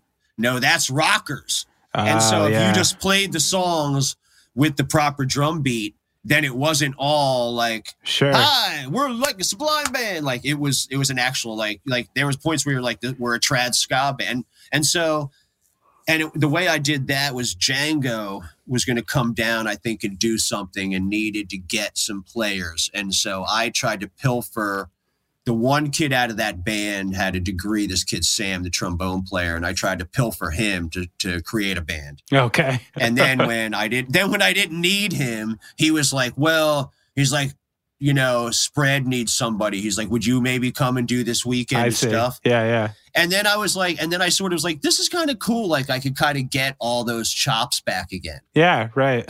And then, dude, and I'll tell you what, the thing that I never did growing up in my life was play three sets a night in a bar. Right. I Yeah. never ever did. We never did that. There's Yeah. nowhere up there that you do that. You get in a band, you go to fucking Crossroads, you Yeah. play your fucking half hour, 45 minutes. If you get to be the headliner, where you, you went to City Gardens, you opened up for somebody, whatever. 25 minutes on a seven band bill. You know what I mean? Yeah. Yes, it's what you did. Um, but so I started playing three sets a night, and and I was like, and How I long made, were you know, each of the sets? Like an hour? forty five minutes, fifty minutes. Okay. And um but i got to play all this crazy shit that i would have never played and it wasn't really covers i mean they had full records of stuff Yeah, yeah. uh, yeah we played covers for sure but i mean like That's like seems like great practice and like versatility almost. dude i was like "You- you're gonna pay me to rehearse i was like okay Yeah. and so uh and so then yeah then uh and then it was um remember we remember the souls would do home for the holidays Yes, yes, yes. So December 26th, 20, 20, 2015. So almost 20. Uh, I got a call like a 516 and I'm like, who the fuck from Long Island is calling? me? Yeah, yeah. I am like, who in Long Island? I was like, I, this is going straight to voicemail. And and I got the voicemail and was like, hello, this is Kenny Laguna. And I'm like, Oh, wow. No, exact. And I was like, oh, whoa. Yeah. I know that name. Yeah. I yeah. like there's just the voice alone. As when he went hello, I was like, oh shit, it's Kenny. Like, right, right. And so um, yeah, because I mean like 20, uh, 2006 Warp Tour we were on, and and Blackhearts were on uh, Ah, on the same right. stage. Yeah, yeah. Okay. and and it was like it was like us, NOFX, Less Than Jake, uh, Black them, um, Blackhearts, uh, maybe the Buzzcocks wow. maybe we had like some other and we were all on the same stage but we parked our buses completely away from everybody else we like made our own camp Yeah, yeah. I always remember there being like like the real punk rock dude section of Warp Tour that separated itself from like the rest of Warp Tour. yeah like you weren't in the line of all the other buses You- Yeah, you, yeah, were like yeah, by yeah. you were like over by the lake Yeah, it was like, like- the weird, like aged out Illuminati of Warp Tour. yeah, kinda. yeah, yeah, yeah, yeah, I remember. So this, that's where we were, and she and I just fucking huffed weed all summer long. Ah, and okay. BMX bikes around. Yeah, And it was even better because people would never, you could never find her in the back of my bus. They were always looking for her in her bus. right, But if she wasn't there, you couldn't find her. right. And so she loved that shit. She loved that anonymity. So anyway, cut to 20s. Uh, and then he even cut to like uh, one of the, like probably my last home for the holiday, 2013, 2012. She came, they were going down to DC or whatever. And like the whole posse, the whole Blackhearts posse stopped like Kenny, Joan, Carianne, who's Kenny's daughter, who's now like head of like president of Blackheart oh wow. um, Dougie, bunch of people, and they all stopped at the Stone Pony and they caught the show. Oh, cool. And she completely emptied my grinder out. Like I had a grinder for the like for the night. I like left the Carteret and I was like, cool. I ha- I can go here. That I can do the after party over at the lanes. I will have. And I have a little bit more weed, but I have I have plenty of weed for the night. And Yeah. you know, and I huff weed, but so for me to be like, I got plenty of weed Yeah. all in one. She was like, "Hey man, you got any weed?" I was like, "Yeah." I I opened up my grinder. She took the thing, turned it upside down, and dumped it all out, all in one shot, and tapped it, and then proceeded to roll the biggest joint I've ever seen in my life. Oh my god. And I was like, "Oh my god, you just smoked all of my weed in one shot." I mean, yeah, like, and, I, and sure, be- yeah, that's probably a couple grams. I mean, if you're good for the night, that's probably a couple grams I, of weed. Yeah. I, my grinder had a reservoir that was huge. like, like this is like no joke. I was, I was, I was a little like, I got to go back to the car Carteret before I go to the lanes, All right, so good to know. Joan Jett smokes bombs. dude. We we call them we call them hogs legs. Um, um, and uh, so yeah, and so then like after that, she was like, bro, she's like that you were fu- you were fucking great, dude. She's like, if I ever need a drummer. And it was like one of those, like, yeah, Yeah, you're yeah. the fucking best. You're the fucking best, girl. Get the fuck Like, out. you're the here. best. Yeah, Go- yeah. You're the Uh-huh. best. Go to your show. I love you. Here, give me a hug. Say, take care. And then 2016, 2015, I get a call and it's hello, Kenny. And uh and I call him back. And and actually when I get Kenny Laguna, I was like, oh, he didn't he wasn't he didn't say anything. He just was like, call me, you know, get, call call me back when you get this message.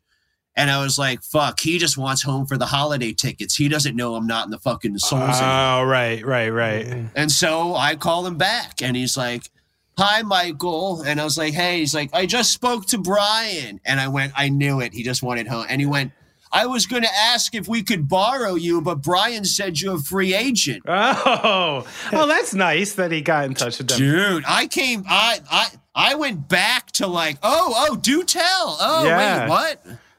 Go on. And so, and that was just, that was it, man. Wow. And that was the, um, uh, I'll tell you what, dude, but that, what we talked about, like you gave me a compliment earlier just about being like up all the time and just, you know, like vibrant and whatever. And, and that's, that's kind of, and you know this as well, being a drummer, like, ha, it, it is like, it is like 25% how can you play the fucking drums and like 75% like I got to fucking hang out with you for 23 hours a day. Are you cool enough? Can I hang out with Yeah, you? yeah, yeah. Yeah. And you got to be fucking vibrant and up and fun and cool and just like not Debbie Downer. Yeah, for And, these like- pro gigs, like, yeah, 100%. I mean, not, not, not that I would be, but I mean, like, Yeah. it's just one of those things where you're like, and that's that, but that's for a lot of people, man. Like, you got to go into these gigs and like, kind of like, it's, you know, it, it's, it's not like your family where like you can be an asshole and your and, and your, your mom's going to be like, well, Michael's just sometimes an asshole. yeah, you're still getting hired. Yeah, they're like Michael's an asshole, and he- Right. they just fire you. So like, um, and I think a lot of people don't really understand. that, No. Like half the half that shit is like really like how well do you get along? I think that's like not even music, right? I mean, like it, it's this disconnect I think musicians have to just like real work sometimes, mm-hmm. which is like, you know, in the in this situation you're in, you're hired and you're hired to do a job, and part of that job is being an adequate coworker. Like Yeah. that's any office, any studio, any place you go. Like part of your job is being someone who can communicate, who can listen, who can hang out, and who can like be part of the the thing without being like a major disruption or asshole. I mean, I think that's like, and then you know, but we're in this unique business, like half fueled by ego. Eh, a lot of times, then ego is asked to be a good coworker, which like just doesn't fit sometimes. You know what I mean? Where like you want people to be big, you want them to be great and creative, but also be great coworkers. You know, it's tricky. Yeah, sometimes sometimes the ego sometimes the ego wants to talk really loud and watch porn in the cubicle. And you're That's like, right. That's right. And you're like, bro, that's not gonna get you. Yeah, yeah, yeah. When, you have your review, that's not gonna go. Look, that's, That's right. That's right. The Bobs might have something to say about that. I'm just gonna say, man, the bean counters are gonna come down on you. Yeah, that's it. Don't watch porn in the cubicle. So I mean, it must have like taken. I mean, you're going to from, you know, you know, Souls play good rooms, big rooms, but now I, you know, I half the time you're posting pictures from like you know soccer stadiums or you know amphitheaters and like what did it take as a player to kind of adjust to your surroundings in that way? Like, is it a much different way of touring and way of being?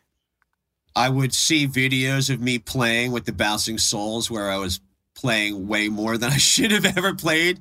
And I went into that with, and I'm like, don't be an asshole here. Okay, right. So it was a bit of your like cautionary tale going into it. in a Dude, yeah, a little bit like, I mean, there's that like play. I mean, you also, though, I didn't really have to. Like, I mean, when I got ready for the gig, I also, like, yeah, I was listening to records and stuff like that, but I also, I got like soundboard tapes. I I I would I would go it through and find um whatever current YouTube concert like v- video that I could get and some are really good and some will give you like you know the fight like from the first from the intro to like the fifth or sixth song in and then sometimes i and, and i would have to then find the next bunch of songs and i would piece together like a live set to play along to Mhm. um so i kind of knew like you're not throwing a fill every 4 8 12 Right, 16 right, right, right. 8 24 you're not you're not throwing fills Like, you're not you- fucking with I love rock and roll. Like you you, you Yeah. do that beginning thing. Yeah. That's your big fill. Ba ba ba ba ba ba yeah, ba, yeah, ba, yeah. and then just that's your time. Yeah. and then you, you might do that a couple more times in the tune, but that's it, bro. yeah, yeah, Um, yeah, yeah. And and there's just that like I didn't ever have to really um have her tell me so much. I mean, you know, to you you it's, it's a read the room situation, Sure. man. And also, man, I mean, like it's kind of like again, it's like a it's like is Pete turning around and looking at me? You know, like Right. if, and if and I don't want Pete to turn around and look at me. Yeah, and, yeah, and, yeah. And I've I mean, don't get me wrong, I've had that for sure. I definitely have had it like where, you know, I mean, she knows what she wants. She knows Yeah. how she wants it.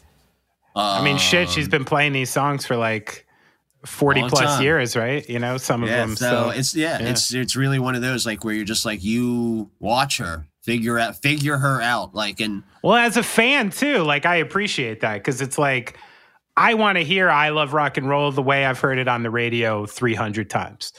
yep, Like that's Yep. the way I want to hear that song. Like, and you know, it takes like the head of the snake, you know, curating the thing a certain way to to kind of keep it that way, you know? I feel like this gig, dude, finally like kind of taught me how to be a drummer. Wow. and and now and now like like when I do because I do like a fair amount of recording stuff, there'll be people that'll be like, "Dude, can you like like it, it, it's great. Like, can you like maybe like busy it up a little Yeah. bit?" And I'm like, "What?" you know, like, and I'm like, "No, no, don't make me. ever. Don't make me. I don't know how to throw fills anymore." it's like Um, you're an old drug addict, like a fill addict. Dude, and you right? guys like can't get a taste again, or else you'll just start around the world Dude, like- dude, I'll get fired. You don't know.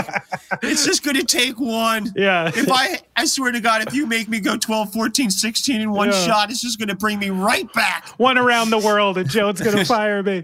Yeah. That's it. yeah. Um, but yeah, just that. I think it's taught me definitely how to, to be. I, I feel like I'm finally learning how to be like a real drummer. Um, That's awesome. Um, and again, that that that's down to like you know, I think there's always something to learn. There, and it's Yeah. if you don't, and you in, in anything in life, you should just feel that way. Um, but but whatever you do, your craft, like you know that you should always be trying to you know mold yourself, mold that clay a little harder into the the, the thing you want to become. Sure. So, well, that's an awesome testament to like, you know, kind of the beauty of being able to play music and, you know, I, I'm always inspired by that that Sushi Man documentary that came out many years ago, and like, Mm. you know, some athletes like, you know, like those Kobe Bryant or Tiger Woods types, you know, and the stories of their work and stuff like that, and like that's always fueled me to be like, no, like instead of picking up this acoustic guitar and fumbling through it, I'm going to play more drums.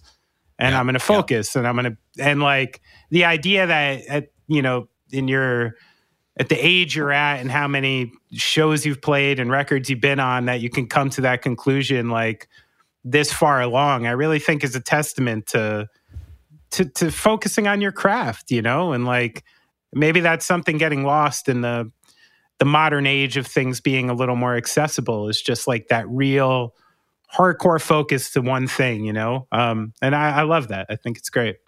I think it's that it's that ten thousand hour theory. Right. Malcolm Gladwell. You know, yeah. Yeah, and yeah, and you just uh I, I mean I, and and quite honestly, I think when you hit ten thousand, be like, cool, ten thousand and one. Yeah. Like, that, like right. I, I mean, like Yeah. keep going. Yeah. Like like there's really No 'cause re- it doesn't ever Let's get to end. I mean, 20. I'll tell you what, dude. Yeah, I mean, I'm gonna be 55 coming up. And Yeah. I'll- and I and I and I definitely see I see some drummers that are like way younger than me and don't have as much like just mobility or Sure. and like and and they there's a lot of cats that like won't play a lot of times like that guitar any of that like the only thing like my mother was a was a was the the choir director and the and the and the pianist um and and and was she was amazing Um, and I that's that that's the one uh, that I regret is that I never had my mother teach me piano because it was literally right above me. Sure, like I sure. could like the the net right the next floor above me had you know had a had a piano In fairness, as a child, it's tough to know you should do that. Yeah, yeah, yeah. But but but talking about the guitar, what you're talking about, there's a lot of cats who do that, and they're like, "Oh, I play everything," and you're like, "Do you? Yeah, Do right, you? right. You're like a jack off of all trades, but you're like, I mean, like, are you really a master of any of them? Like, you know, like, like it, it's cool, yeah. I, and that's again, I never wanted to do. I there's always something in this room to learn. You know, and now, like recording wise, all that, there's a whole other thing, man, where you're just like, oh God, how do you do that? Like, so- Totally. And I think it's like giving something up too, like you said. I mean, it's part of being a drummer, it's just part of being in a band and in a working relationship. Like I just went in the studio last week for something and uh, you know, we had roughed out the song as a band and written a part and I wrote some parts that I thought were quite cool, had a lot of activity to them, like a really specifically designed part and walk into the studio and like as we're working it out it's pretty clear like this entire thing is getting abandoned and we're using a totally different direction on the song you know and i do remember like a time in my life where I, it's like it's like remember when you used to write something cool in like your 20s or 30s and in your head you're like this is the coolest thing i've ever written yeah. and I might not write something this cool again. So like you taking this away from me feels like a big fucking deal. You know what I mean? And Yeah. now at this age and like with all that seasoning, I can take it as something else, you know, cuz it's like it's like I think a drummer at a certain age, especially in this rock format is like you are kind of like your bag of tricks, right? You got to be versatile and when great songwriters give you stuff, you got to know what to do and know what you want to do and kind of quickly, you know? yeah. And Yeah. the way I quickly took this instead of getting possessive about the part was like, you know what? I wrote the part. It's in my bag of tricks and it's going to come up again. You know, there's going to be a time in like a year or two where something's going to come up and I'm going to play something and I might not even realize it, but it's going to be half that part that I had already figured out and I I'm going to need it. You know, and but if you want this, I'll give you this.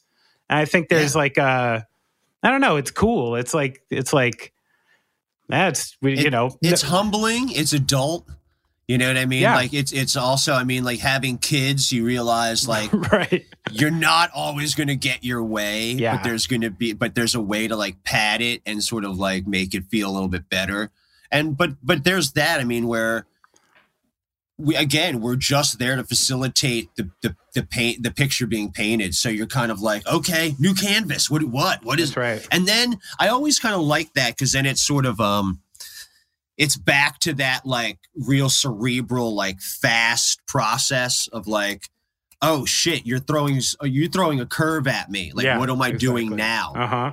But like, but yeah, but I mean, like getting like playing all the time, man. It's like it's it's like it's like batting practice. I mean, none of those dudes got to a point where they're like, I don't ever take BP. They're like, I take BP all the time. Right. I took BP up until like the day that I retired. yes. And so you're like, that's because they're trying to just keep that machine in shape. Yeah, so I mean, uh, that's how's kind- how's that's Jeff how's Jeff McNeil staying in the big show? You don't think, you don't think he's taking batting practice all the time. All right. So well, before we get into the Mets, because I'm going to get in there quick. I know I got to squeeze it in at the end. But so when you're playing in Joan Jett, are you playing a lot of like Lee Crystal's parts? Like those, um, like like who were who's like the original creator of a lot of the the grooves you're even playing? Lee Crystal, but then there's like, but then Tommy Price. oh, okay, right. Um, and he and he definitely, you know, he was. I mean, he did, you know, from like Billy Idol, Scandal, Right. all that kind of stuff. I'm uh, Cycle Sluts from Hell. Oh, really? to, yeah. to go back to Oddly, that, oddly enough. Um, but um yeah just that i it's it's it's really i mean she she lets me kind of do i if if i stay within those parameters you yeah. know what i mean Right. um of the groove um it it it kind of lets me and and i probably have like you know i probably play it my way but but not really. You're trying to really just you know i mean there's not there's not really a way you can play i love rock and roll like your way. You know right I mean? right. Like, there's the it's way. like yeah. how are you gonna how are you putting your spin on da, da, da, da, da, da, da, you know, it's like wow bro you I, I, could tell it was you bro. Yeah yeah, yeah, yeah, you know i mean? Like it's it's uh, you know it's a series of quarter notes. Just, just do the part do the part. and, and so it's it's really that. It's it's um it just Lee Crystal, Tommy Price, Yeah. um, that kind of stuff. You, But- you know, hone hone it in a little bit. But this Mindsets EP that came out last year, that's you, yeah? Yeah, yeah, yeah. So so what's it like now in like 2023? You know, like what's the song creation process with with Joan? Like does she have demos mapped out or did you all work that stuff out in a room or uh, on tour? Like how did that EP come about? Uh really quickly because and you'll know that nothing is quick with me but i will make this quick. Um pandemic we started to do stay at home videos. Oh, what, like yeah. kind but or pretty early like like we were probably one of the first to try to do that shit Sure. which is kind of cool. Not not one of like within the first 10 i would say. I mean we didn't have the idea but we took the idea and we're like ooh. Um so I had a GoPro and I would send the GoPro my footage to our bass player. Like he's got like a home studio. And that guy was like, you know, he would boost it. I mean, you can make GoPro video sound pretty good. Sure, yeah. Um, but he was like, hey man, have you ever thought about getting like a little two channel, you know, interface, you know, blah blah blah, like one of those little Focusrites. And I was Yeah. like, dude, all my all my stuff is mic'd up. And he's like, what do you mean? I was like, I have a Mackie 16 channel board and all my shit's mic'd up. And he's like, dude, all you need are two interfaces and a DAW. Yeah. And I was like, I was like, yeah. I was like, well, I, I was like, I don't want two mics. If I was like, I want then he's like, well, then get, you know. And so I got like an 1820i, which was like, you know, eight mics, and uh, and then I added an OctoPre on it to get eight more. But um, but yeah, just that. That's how it started. Hmm. So uh, pandemic, and just once we started to do all that, and I was like, holy shit, and I got that up. Um, then I started doing some demos for our bass player. He does a bunch of stuff.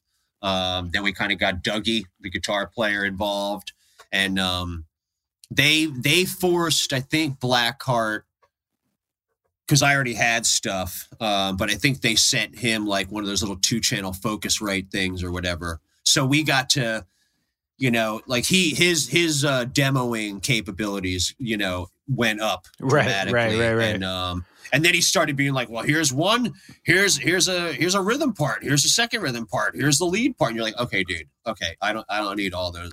It was rad. Don't get me wrong, I love it. Yeah, yeah.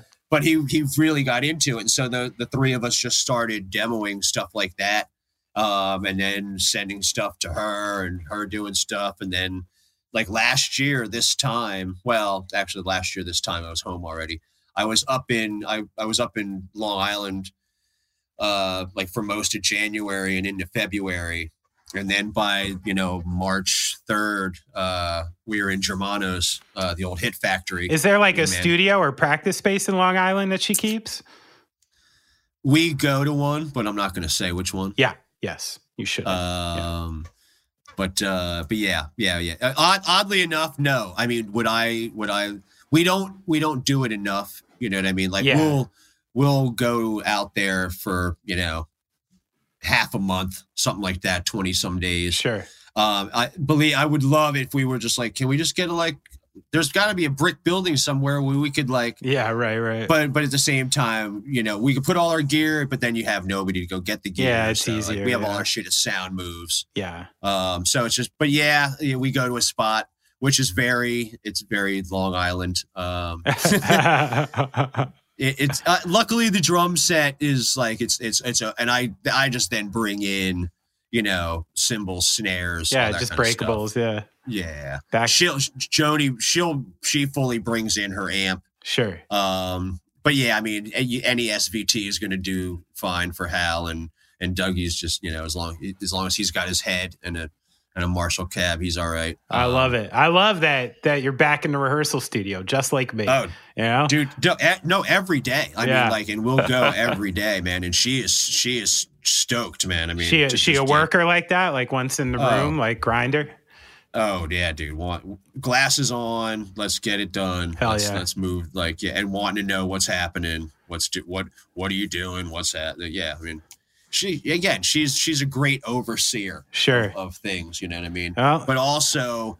With the the four of us have been doing this for eight years now, so like we pretty good formula going Yeah. with each other. Nice routine. Yeah. Um, and again, there's something to be said about everybody kind of being happy. Like when you have like a, one or two people, that's a Debbie Downer, you know, Oh, that yeah. kind of puts the whole pla- the Kills the room, over yeah. everything. So especially in a creative environment you know like the the scariest place to bring up an idea is to someone you know is already mad you know I mean, it's, not, it's not a not a safe place for creation yeah Asado, Asado, yeah. Asado. Uh, so through the years i don't want you to uncover any like secrets or anything like that but is there like a story from the past that you've heard from joan jett that like stands out in your mind is just like fuck that's a great story or like or like just something specific like that Hmm.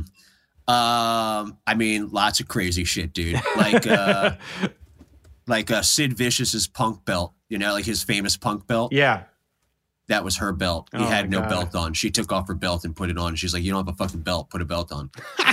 holy shit yeah Like that. yeah Like, just like hands like in the those- fucking thing yeah like like like there are those like and like that dude like and then she'll just like pop a grape in and like walk back over and be like well and like start yelling at the TV at like what the Orioles are doing and, and meanwhile Right. you're like you're you're I'm, I'm you're still just like you're you're envisioning the belt that you've seen that you know like or whatever story it is like you know it could be about Bowie or Jen or like whoever and you're just like she leaves you with this like mouth open yeah right kind of thing. Like, and it's and it is kind of like it's like nothing, but to a certain degree, you're kind of like, oh, Yeah. uh, You have that quick reminder that in like 1976 you played the cheap trick or like, Yeah. like something all, like that. All, all, you know what's funny, dude? I was just hanging out with Dax, and because they just played in my hometown, Cheap Trick, oddly enough, um, and we've and we've toured with them.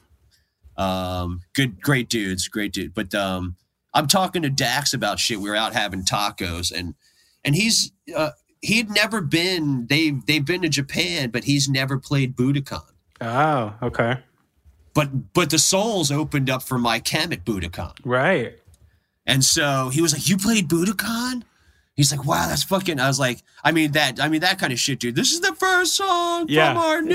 I mean, like, yeah, dude, like shit like that. You're just like, wow. I mean, um, but yeah, like uh, she, there's, I don't know, uh, you know, I'd have to really think. I mean, there's some stories that immediately come to my brain that I'm like, that I cannot tell. No, yeah, yeah. That's Yeah. where I'm like, I'm But- not trying to. But, but no, but like little, like, but little things like that. that yeah, like just, the Sex know, Pistols like- thing. Like, yeah. that are just like wicked, you know. Like, uh, I mean, like she, I- she got like, you know, she got like um, Keith, like Keith Richards, like super stoned, like like probably a couple years ago, and he, I feel like he said something. He's like, "Man, I haven't been that high since 1972." like uh, you know, and there's just always like odd little things like that. I mean, then that was even odd because it was like, "Oh, dude." You just missed Keith Richards, and it was like you just uh, you know you just missed Keith, yeah. and he'd be like, "What?" Uh, Keith. Keith. Like Keith And Hernandez? you, you like, well, like you know in your brain, you're like when Joan Jett is saying you just miss Keith. right. Richards is the name that comes into your brain. Sure. It's like when, But yeah, like- when someone says Michael or like, yeah. Like, But like, but you're not thinking, you know, you're like, and then you're like, and she's like, yeah, he's just here, he's like rehearsing for the Stones thing, and you're like, oh, I knew it, I knew it. Oh my God, Jesus Christ. yeah, yeah. So yeah, That's odd. awesome. Like that was kind of weird. Like we, we like when we were doing the uh the acoustic record a couple years ago. You didn't know, but like, and and and I I never I was never even there. I was like in and out. Um, but they would, and that's why they would come in and on off hours. But like Keith Richards and uh, oh God, why did his name just go out of my? His name just went right out of my brain. Another Rolling Um, Stone? No, um, um, God, oh my God, Bryan Adams. drummer. No, the drummer. no, his no. Um, Oh, uh, Steve. Uh, Steve Jordan. Yeah, Jesus Steve Christ. I'll, I'll, Jordan. fi- I'll edit it. Oh, God. Thank you. No, you, no, no, no. That's the that's the weed right there, Brad. That's the weed. Yeah, you're in your 50s too. Give your brain a little credit here, you know? The, you know, and this this is, should tell you something about the political. I mean, if I'm 55 and not really getting things, you know, I mean, think about if I was 80 or 81 Uh, or 70 or any. of And you know those. Either- guys are e- doing drugs up there for sure. Either the two of them, I don't give a fuck. Yeah. I'm definitely on one side, and I'm not on the side where I live. I'll tell you that. Hundred percent, Um, Trump is fucking on Adderall half the time. I'll, I'll tell you what, dude. Every time, and I, it, I mean, dude, Mar-a-Lago is maybe 18 miles away. oh yeah, you house. live down there, yeah. and I'd take the drive all the time. Okay. uh, up and down, and to go to the beach. And I and so and we're not going to go any more than this. And I don't want to know you what you. But I will say this: every time I pass that fucking house, my window goes down, and I go, "You lost! You lost!" and then I keep driving to the beach. There you go. Um, You're, but yeah, man. Uh, I anyway, appreciate you on the front lines down there, Yeah. dude. You know, warrior, do- gotta do warrior for you do. justice. All Yeah, you can do. right, speaking of justice. Well, wait, Yes, what about Steve Jordan? Oh, so yeah, anyway, so oh Steve- yeah, there we go, there yeah, we so go. Steve- Thanks, Steve- Brad. yeah, Thanks, exactly. Thank you. That's where two Yeah, uh, stoners just met. Yeah. right so that but but he would come in um it was before you know a couple years ago before the stones tour and they were playing stones tunes and this was also before charlie passed away i Oh, mean wow. probably not a couple years ago maybe before that but i mean like it was like right in that time and you and you know it'd be like wow they were in here you know playing ball and you're like no way and you you never it never overlapped um, but I did use Steve Jordan's drums um, on the Mindsets EP. Oh, really? Store, yeah, he stores drums there, and and and I got to ask. What kind of kit was it? Uh, Gretsch kit, Nice, vintage or new? Kit. Kind of like a new reissue. Yeah, yeah. But nice. Like had like kind of had that like um, With those big hoops, like the big wood hoops. no big wood hoops. I have metal hoops, Okay, wood, good. wood metal hoops. Um, but uh, yeah, it was it was rad, man. I don't like a wood hoop. No, I'm not. I you know what? Even when when even Tucker when he started playing those those AOTs or AODs, Yeah, or yeah. They, I was I wasn't a fan then. Although I keep seeing snare, I'm like, man, I should get a snare drum with a wood hoop. I don't know why. You know what? For like the I need, for, I wonder what that would sound like with the cross stick stuff. And then you have to do Like a lot of cross art- stick shit. like- so for the arsenal, you know. Yeah, like, yeah. I should maybe have one of those just for shits and giggles. Sure, sure. Um, all right. So what I was gonna speaking of justice, right? I want to Yes. talk about the injustice of the New York Mets fan, Oof, yeah. which you have. I know you're a longtime Mets fan, right? Since back in the Diz. dude, no. I oh, you're a new been- Mets fan. dude. Well, like, well, I mean, 2016, swe- 17. Is that right? Uh, yeah. I didn't know you were so new to the new to the game there. What happened? Dude, you know why? you going against Kate Hiltz? No, no, no, no, dude, no. The Souls, man. It was soccer, soccer, soccer. there was Oh, no, yeah. there was nobody to commiserate. So I, I mean, I played ball up until I was like 18. Okay. I went into Legion ball. I mean, and so, and I wasn't the best in the, but I was uh, pretty good. It was okay. Infield, wait, infielder? All over, but yeah, catcher. Wow. I caught a lot, man. Um, so and what, I- I what was I- your I- game like at the plate? Wild swinger, good eye, like Pretty good eye, pretty good eye, pretty consistent. nice base You know I runner, mean? I'd assume, quick. Okay, my, I got those little, I got those Popeye thighs, so kind of, kind of, kind of move a little bit. Okay. Um, but so twenty, so then uh, when I got in this band, Joan is an Orioles fan, Dougie is a Mets fan, Ah. Hal, our bass player, is a Phillies fan, and Laguna is a diehard Yankees fan. Good. I'm glad we I was what you would call what what would sorry, not what you would call. I was what Joni calls a floater, Right. and I would float around Sure. and watch whatever game Yeah. or do whatever. Um, but I and then and then I I was like, man, I wanna. I started like throwing the ball a little bit and doing some stuff, and then I found uh, a, a South Florida baseball league. Yeah. And I was like, oh, no way. And then I signed up and I, oddly enough, got drafted by the Boca Mets. The Boca Mets. And so I instantly had an affiliation. And also, and like, you're wearing Dougie- Mets gear, right? Right. Well, Dougie's my dude. And like, and so Um, yo, man, I just went two for four on Sunday, dude. I had a fucking, I had a double and a single, and I fucking, and I had a fucking run scored and an RBI. There you I, was- go. I did all right past Sunday. Wow. Um, but but it's all, I mean, it's it's South Florida, so I mean, it's like Dominicans, Cubans, Puerto Rico. I mean, dude, there's just like baller dudes down. Are you? here. Is it an age bracket? Are you like forty plus? Or are you playing with like young ass dudes? There's 18 and up, 25 and up, and 35 and up. Okay. Okay. And, and I'm in the 35 and up. Good. I'm glad But there's a little re- delineation there. Yeah. But as right, but as we, we as we re, uh, let, me- as I, let me remind you again, I'm in the 35 and up league, and I am 55. yeah. So you're playing with some some tawdry 36 year olds. Yeah. There, there are some kids that are fucking chucking the rock. Dude. Yeah, yeah, yeah. There are some kids that are, um, and uh, but it's it's I and I'm definitely better with two sticks than I am with one. Uh, if I could play with two bats, I feel like I would really Yeah, that's true. Have a shot. Um, very unorthodox style. McDermott coming to the plate. Nobody sees two bats. Are you Um, uh when you're playing with the Boca Mets? yes, sir. Like, are you like, are you like baseball dude, or are they like, oh, that's the drummer dude playing? Like, how, do you do you air it out, or do you keep it low?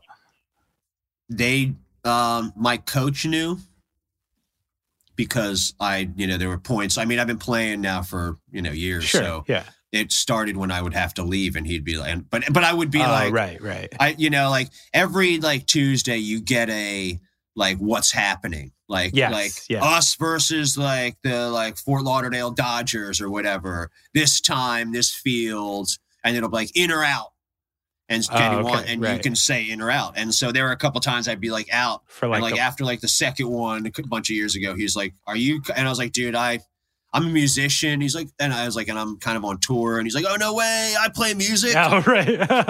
And and and he's in a band, and it's called the the Stan Lee Cool Brick Band. what?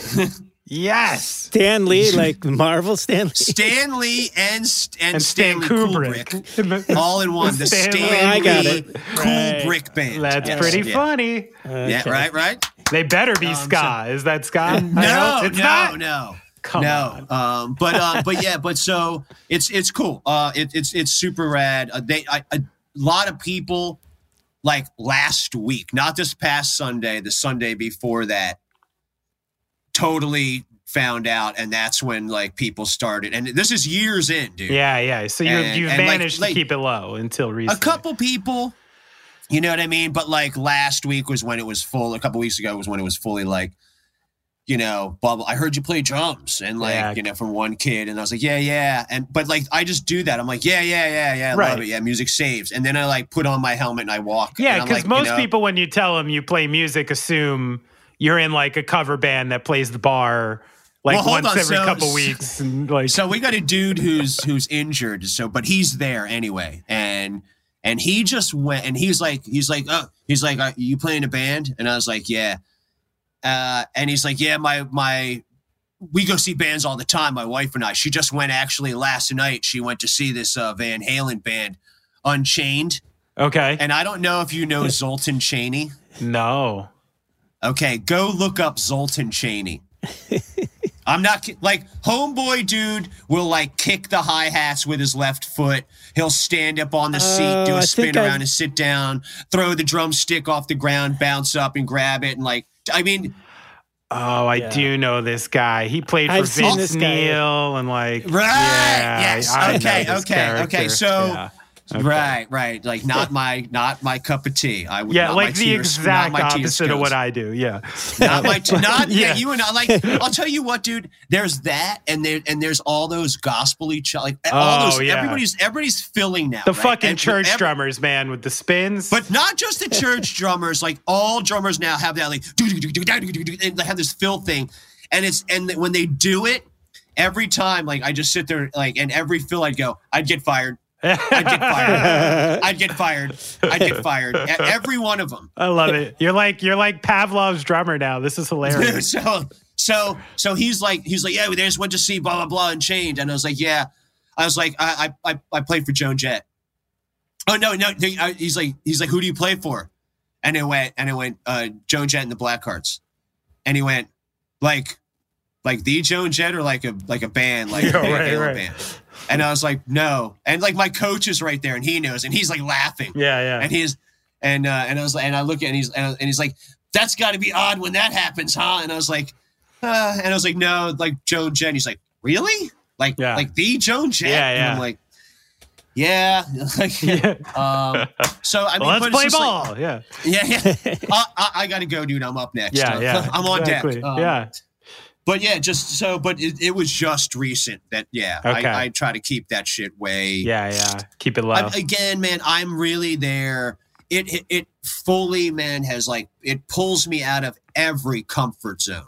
right. Like, and like I Yeah. am fully not like I do not. I am not. I don't wake up Sunday mornings. I wake up Sunday mornings and almost pray for rain.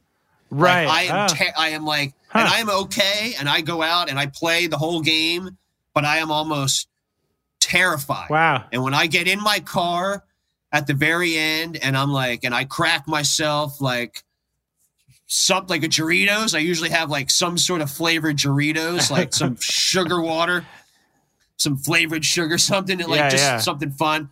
I'm just like the ride home. There's nothing better, and I feel so good, Huh. and I feel so full and accomplished. It's awesome. But I'll tell you, dude, it's way out of my comfort zone. so what? I definitely yeah. am not like, fuck yeah, I'm fucking playing. What's up, dudes? Dudes. Like I am fully like not. I am I am quiet and like, oh God, Yeah, yeah. oh God, oh God, here it comes. Here comes the ball. Like yeah, yeah. Like so That's so just, cool. yeah, it's- so, so the reason you do it, just you like that personal feeling and just pushing, pushing somewhere you haven't been.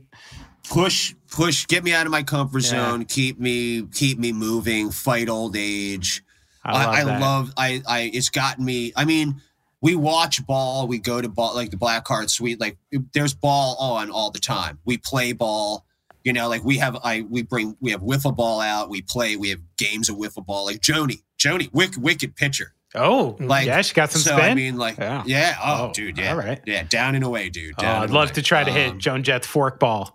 down love- and away, dude. I'd love Like, it. Fucking.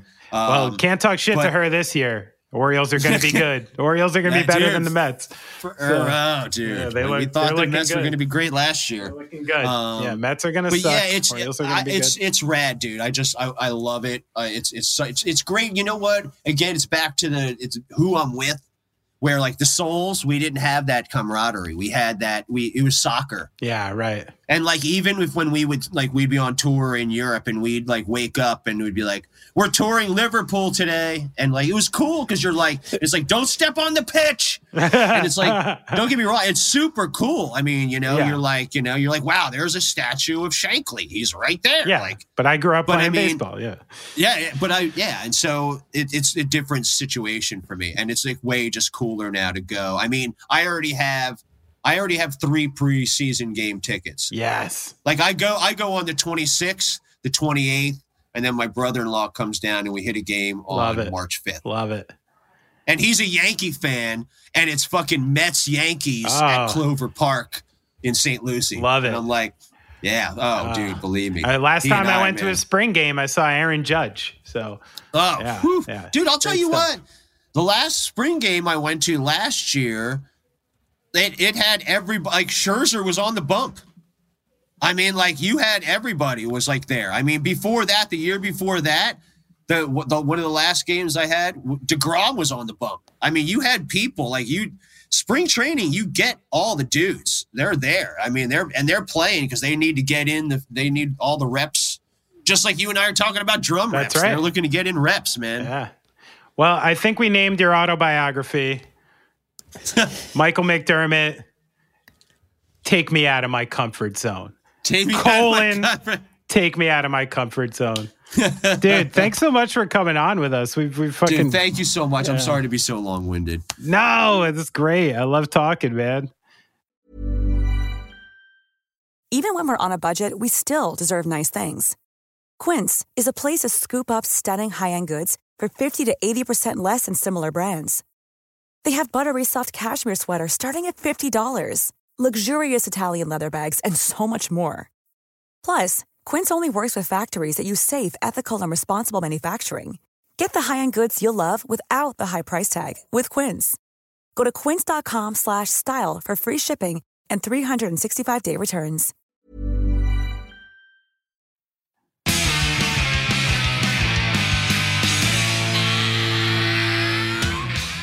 Speaking of pros, we got the Boca Raton Mets own Mike McDermott.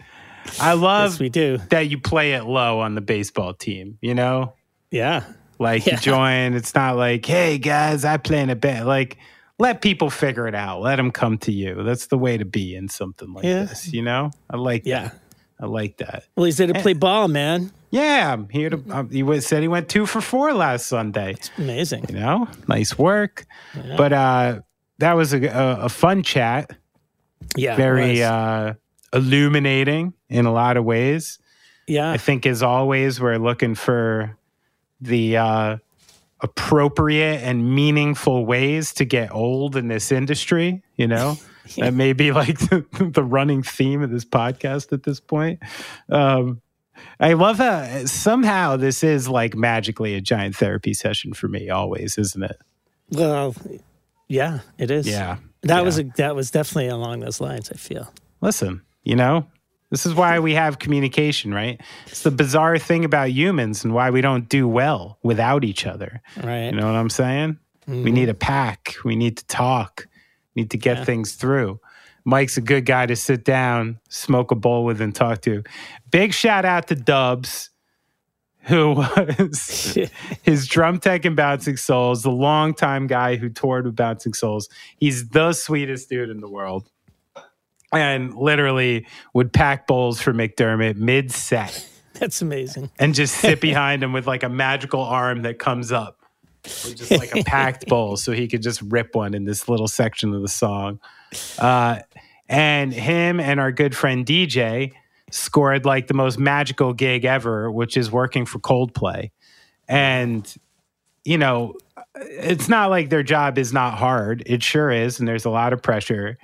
But the cool thing about a band like that is like, hey, we're going to do a show in Buenos Aires. They're not just like plopping in and doing a show. Like they're there for like three and a half weeks. Oh, you know, wow. like setting up like crazy stuff and setting up the whole thing for a couple shows. So, you know, every time I look at the Instagram and stuff, it's he's in Thailand with little mini monkeys fighting each other and on these beautiful like Vietnam river tours and stuff. I'm like, fuck, Nice. I gotta get a job with Coldplay. You know, like that's the move. Yeah, Um, it's another league, isn't it? There's a whole nother thing. They showed me when I hung out with them recently. I think it was on their phones. It was almost like like when you work for them, you have like the Coldplay app, and they're like, I was like, oh, so where are you in like the the work list or whatever? And they're just scrolling and scrolling and scrolling. And I mean, we're going through like hundreds of people. You Yeah. know, like these Yeah. productions are are something else, man. Like it's it's another a whole nother thing. It's like a roaming roaming business. But uh yeah, anyway, that's a non sequitur. But a big shout out to Dubs who uh who was doing that and a big shout out to Soul's crew and all those guys. And I'd love to meet Joan Jett one day. Oh yeah. I always forget, like I think because of the Runaways thing, that that basically a Long Island person. You know, Yeah. Been out in in the island for proud like, of the it. Seventies. You know, Yeah. Yeah. like one of the more notable long term Long Island residents there are. Yeah. You know, yeah. big respect. I don't know about you. I'll take a Joan Jett over a Billy Joel. Oh yeah. Are you Oh, kidding yeah. me? Any day. oh, you're strong about. I, you know, I didn't even know this for a fact, but I just assumed you didn't like Billy Joel. I don't dislike the man. What, Not like, all. when you were love growing up- some of his. Oh yeah. Well, of course, when I was a kid, it was Like, like Billy Joel just was pop music on the radio all the time. yeah, yeah, Well, I guess he was for me too. I had Uptown Girl. I had '80s Joel. yeah. I mean, yeah. At its best, it was just top forty. I, you know what the problem with Joel was? I think. I think he reached for it too far. You know. Oh, it's like possible. it's like it's like he wanted he's like, look how good I am at piano. Like, like look how good I am at this. Can like someone notice and take me more seriously than these other people? when I think he just really should have leaned into like, I'm the piano man. You know what I mean? Like, I if he had a little more of a sense of humor and could see himself for what he was and leaned into it a bit more, I think his his life would have been easier and his career would have been framed a little differently. Yeah, think, but you know, I think I'm right there. I think that his, yeah, I do. uh, No, I don't think he would have had the success. I think you can't, like, the you know his that first song, "The Piano Man," right? That was his Yeah. breakout hit in the '70s, that was the breakout song was Piano Man. and that's a brilliant song. And he couldn't continue with that. That was the '70s. People were listening to like it's almost folk music, you know. yeah. And like he stayed with the times and did the 80s cheese out like so many other 70s bands. Right. You Who know, I mean, who survived the 80s without going a little 80s? yeah. yeah. Anybody that started in the 70s and made it through the 80s had to, they cheesed out hugely. Yeah, know? yeah, yeah, yeah. And he, that's what he did. And like he stayed big. He would never have stayed that big had he kept true to his roots and put out artistically more valid music. It's that's just my It's opinion. true. I do love how the 80s got everyone, you know? like you listen to like 80s Queen, Yeah. 80s Pink Floyd, Yeah. 80s uh yeah, 80s even like 80s Bob Dylan. yeah. Like the most legit like what is deemed the most legitimate artist ever. That time and the new technology, it got its hooks into everyone a little bit at that couldn't time. resist. yeah, it's fun to listen to, to like hear the arcs during that time. All right, this is a very going off track outro. Yeah, and it's a long show. So let's show. get out of here. Let's wrap it up, B. Yeah. So uh socials will be on our socials, but uh McDermott underscore 13 is uh Mike's Instagram. Of course, Bouncing Souls NJ everywhere you get everything else. And Joan Jett, she was there in time to get Joan Jett. So Oh yeah, and the kilograms. We, we, we didn't mention. Oh I yeah, we got to push that, I meant, don't we? That's I that's meant gonna be mention the kilograms in the intro. I that's an exciting yeah, it project. is. We just we just failed by not talking about that in the intro. well That's a pretty post major fail. Yeah. Well, All right, we'll get to well, it. All right, Go well, see we'll do we'll do it in the post. All right. Well, Brad, I hope you have a great Hey. week. I hope everyone out You there has a great week. Everybody love everybody. Yeah. And uh, we'll talk again soon.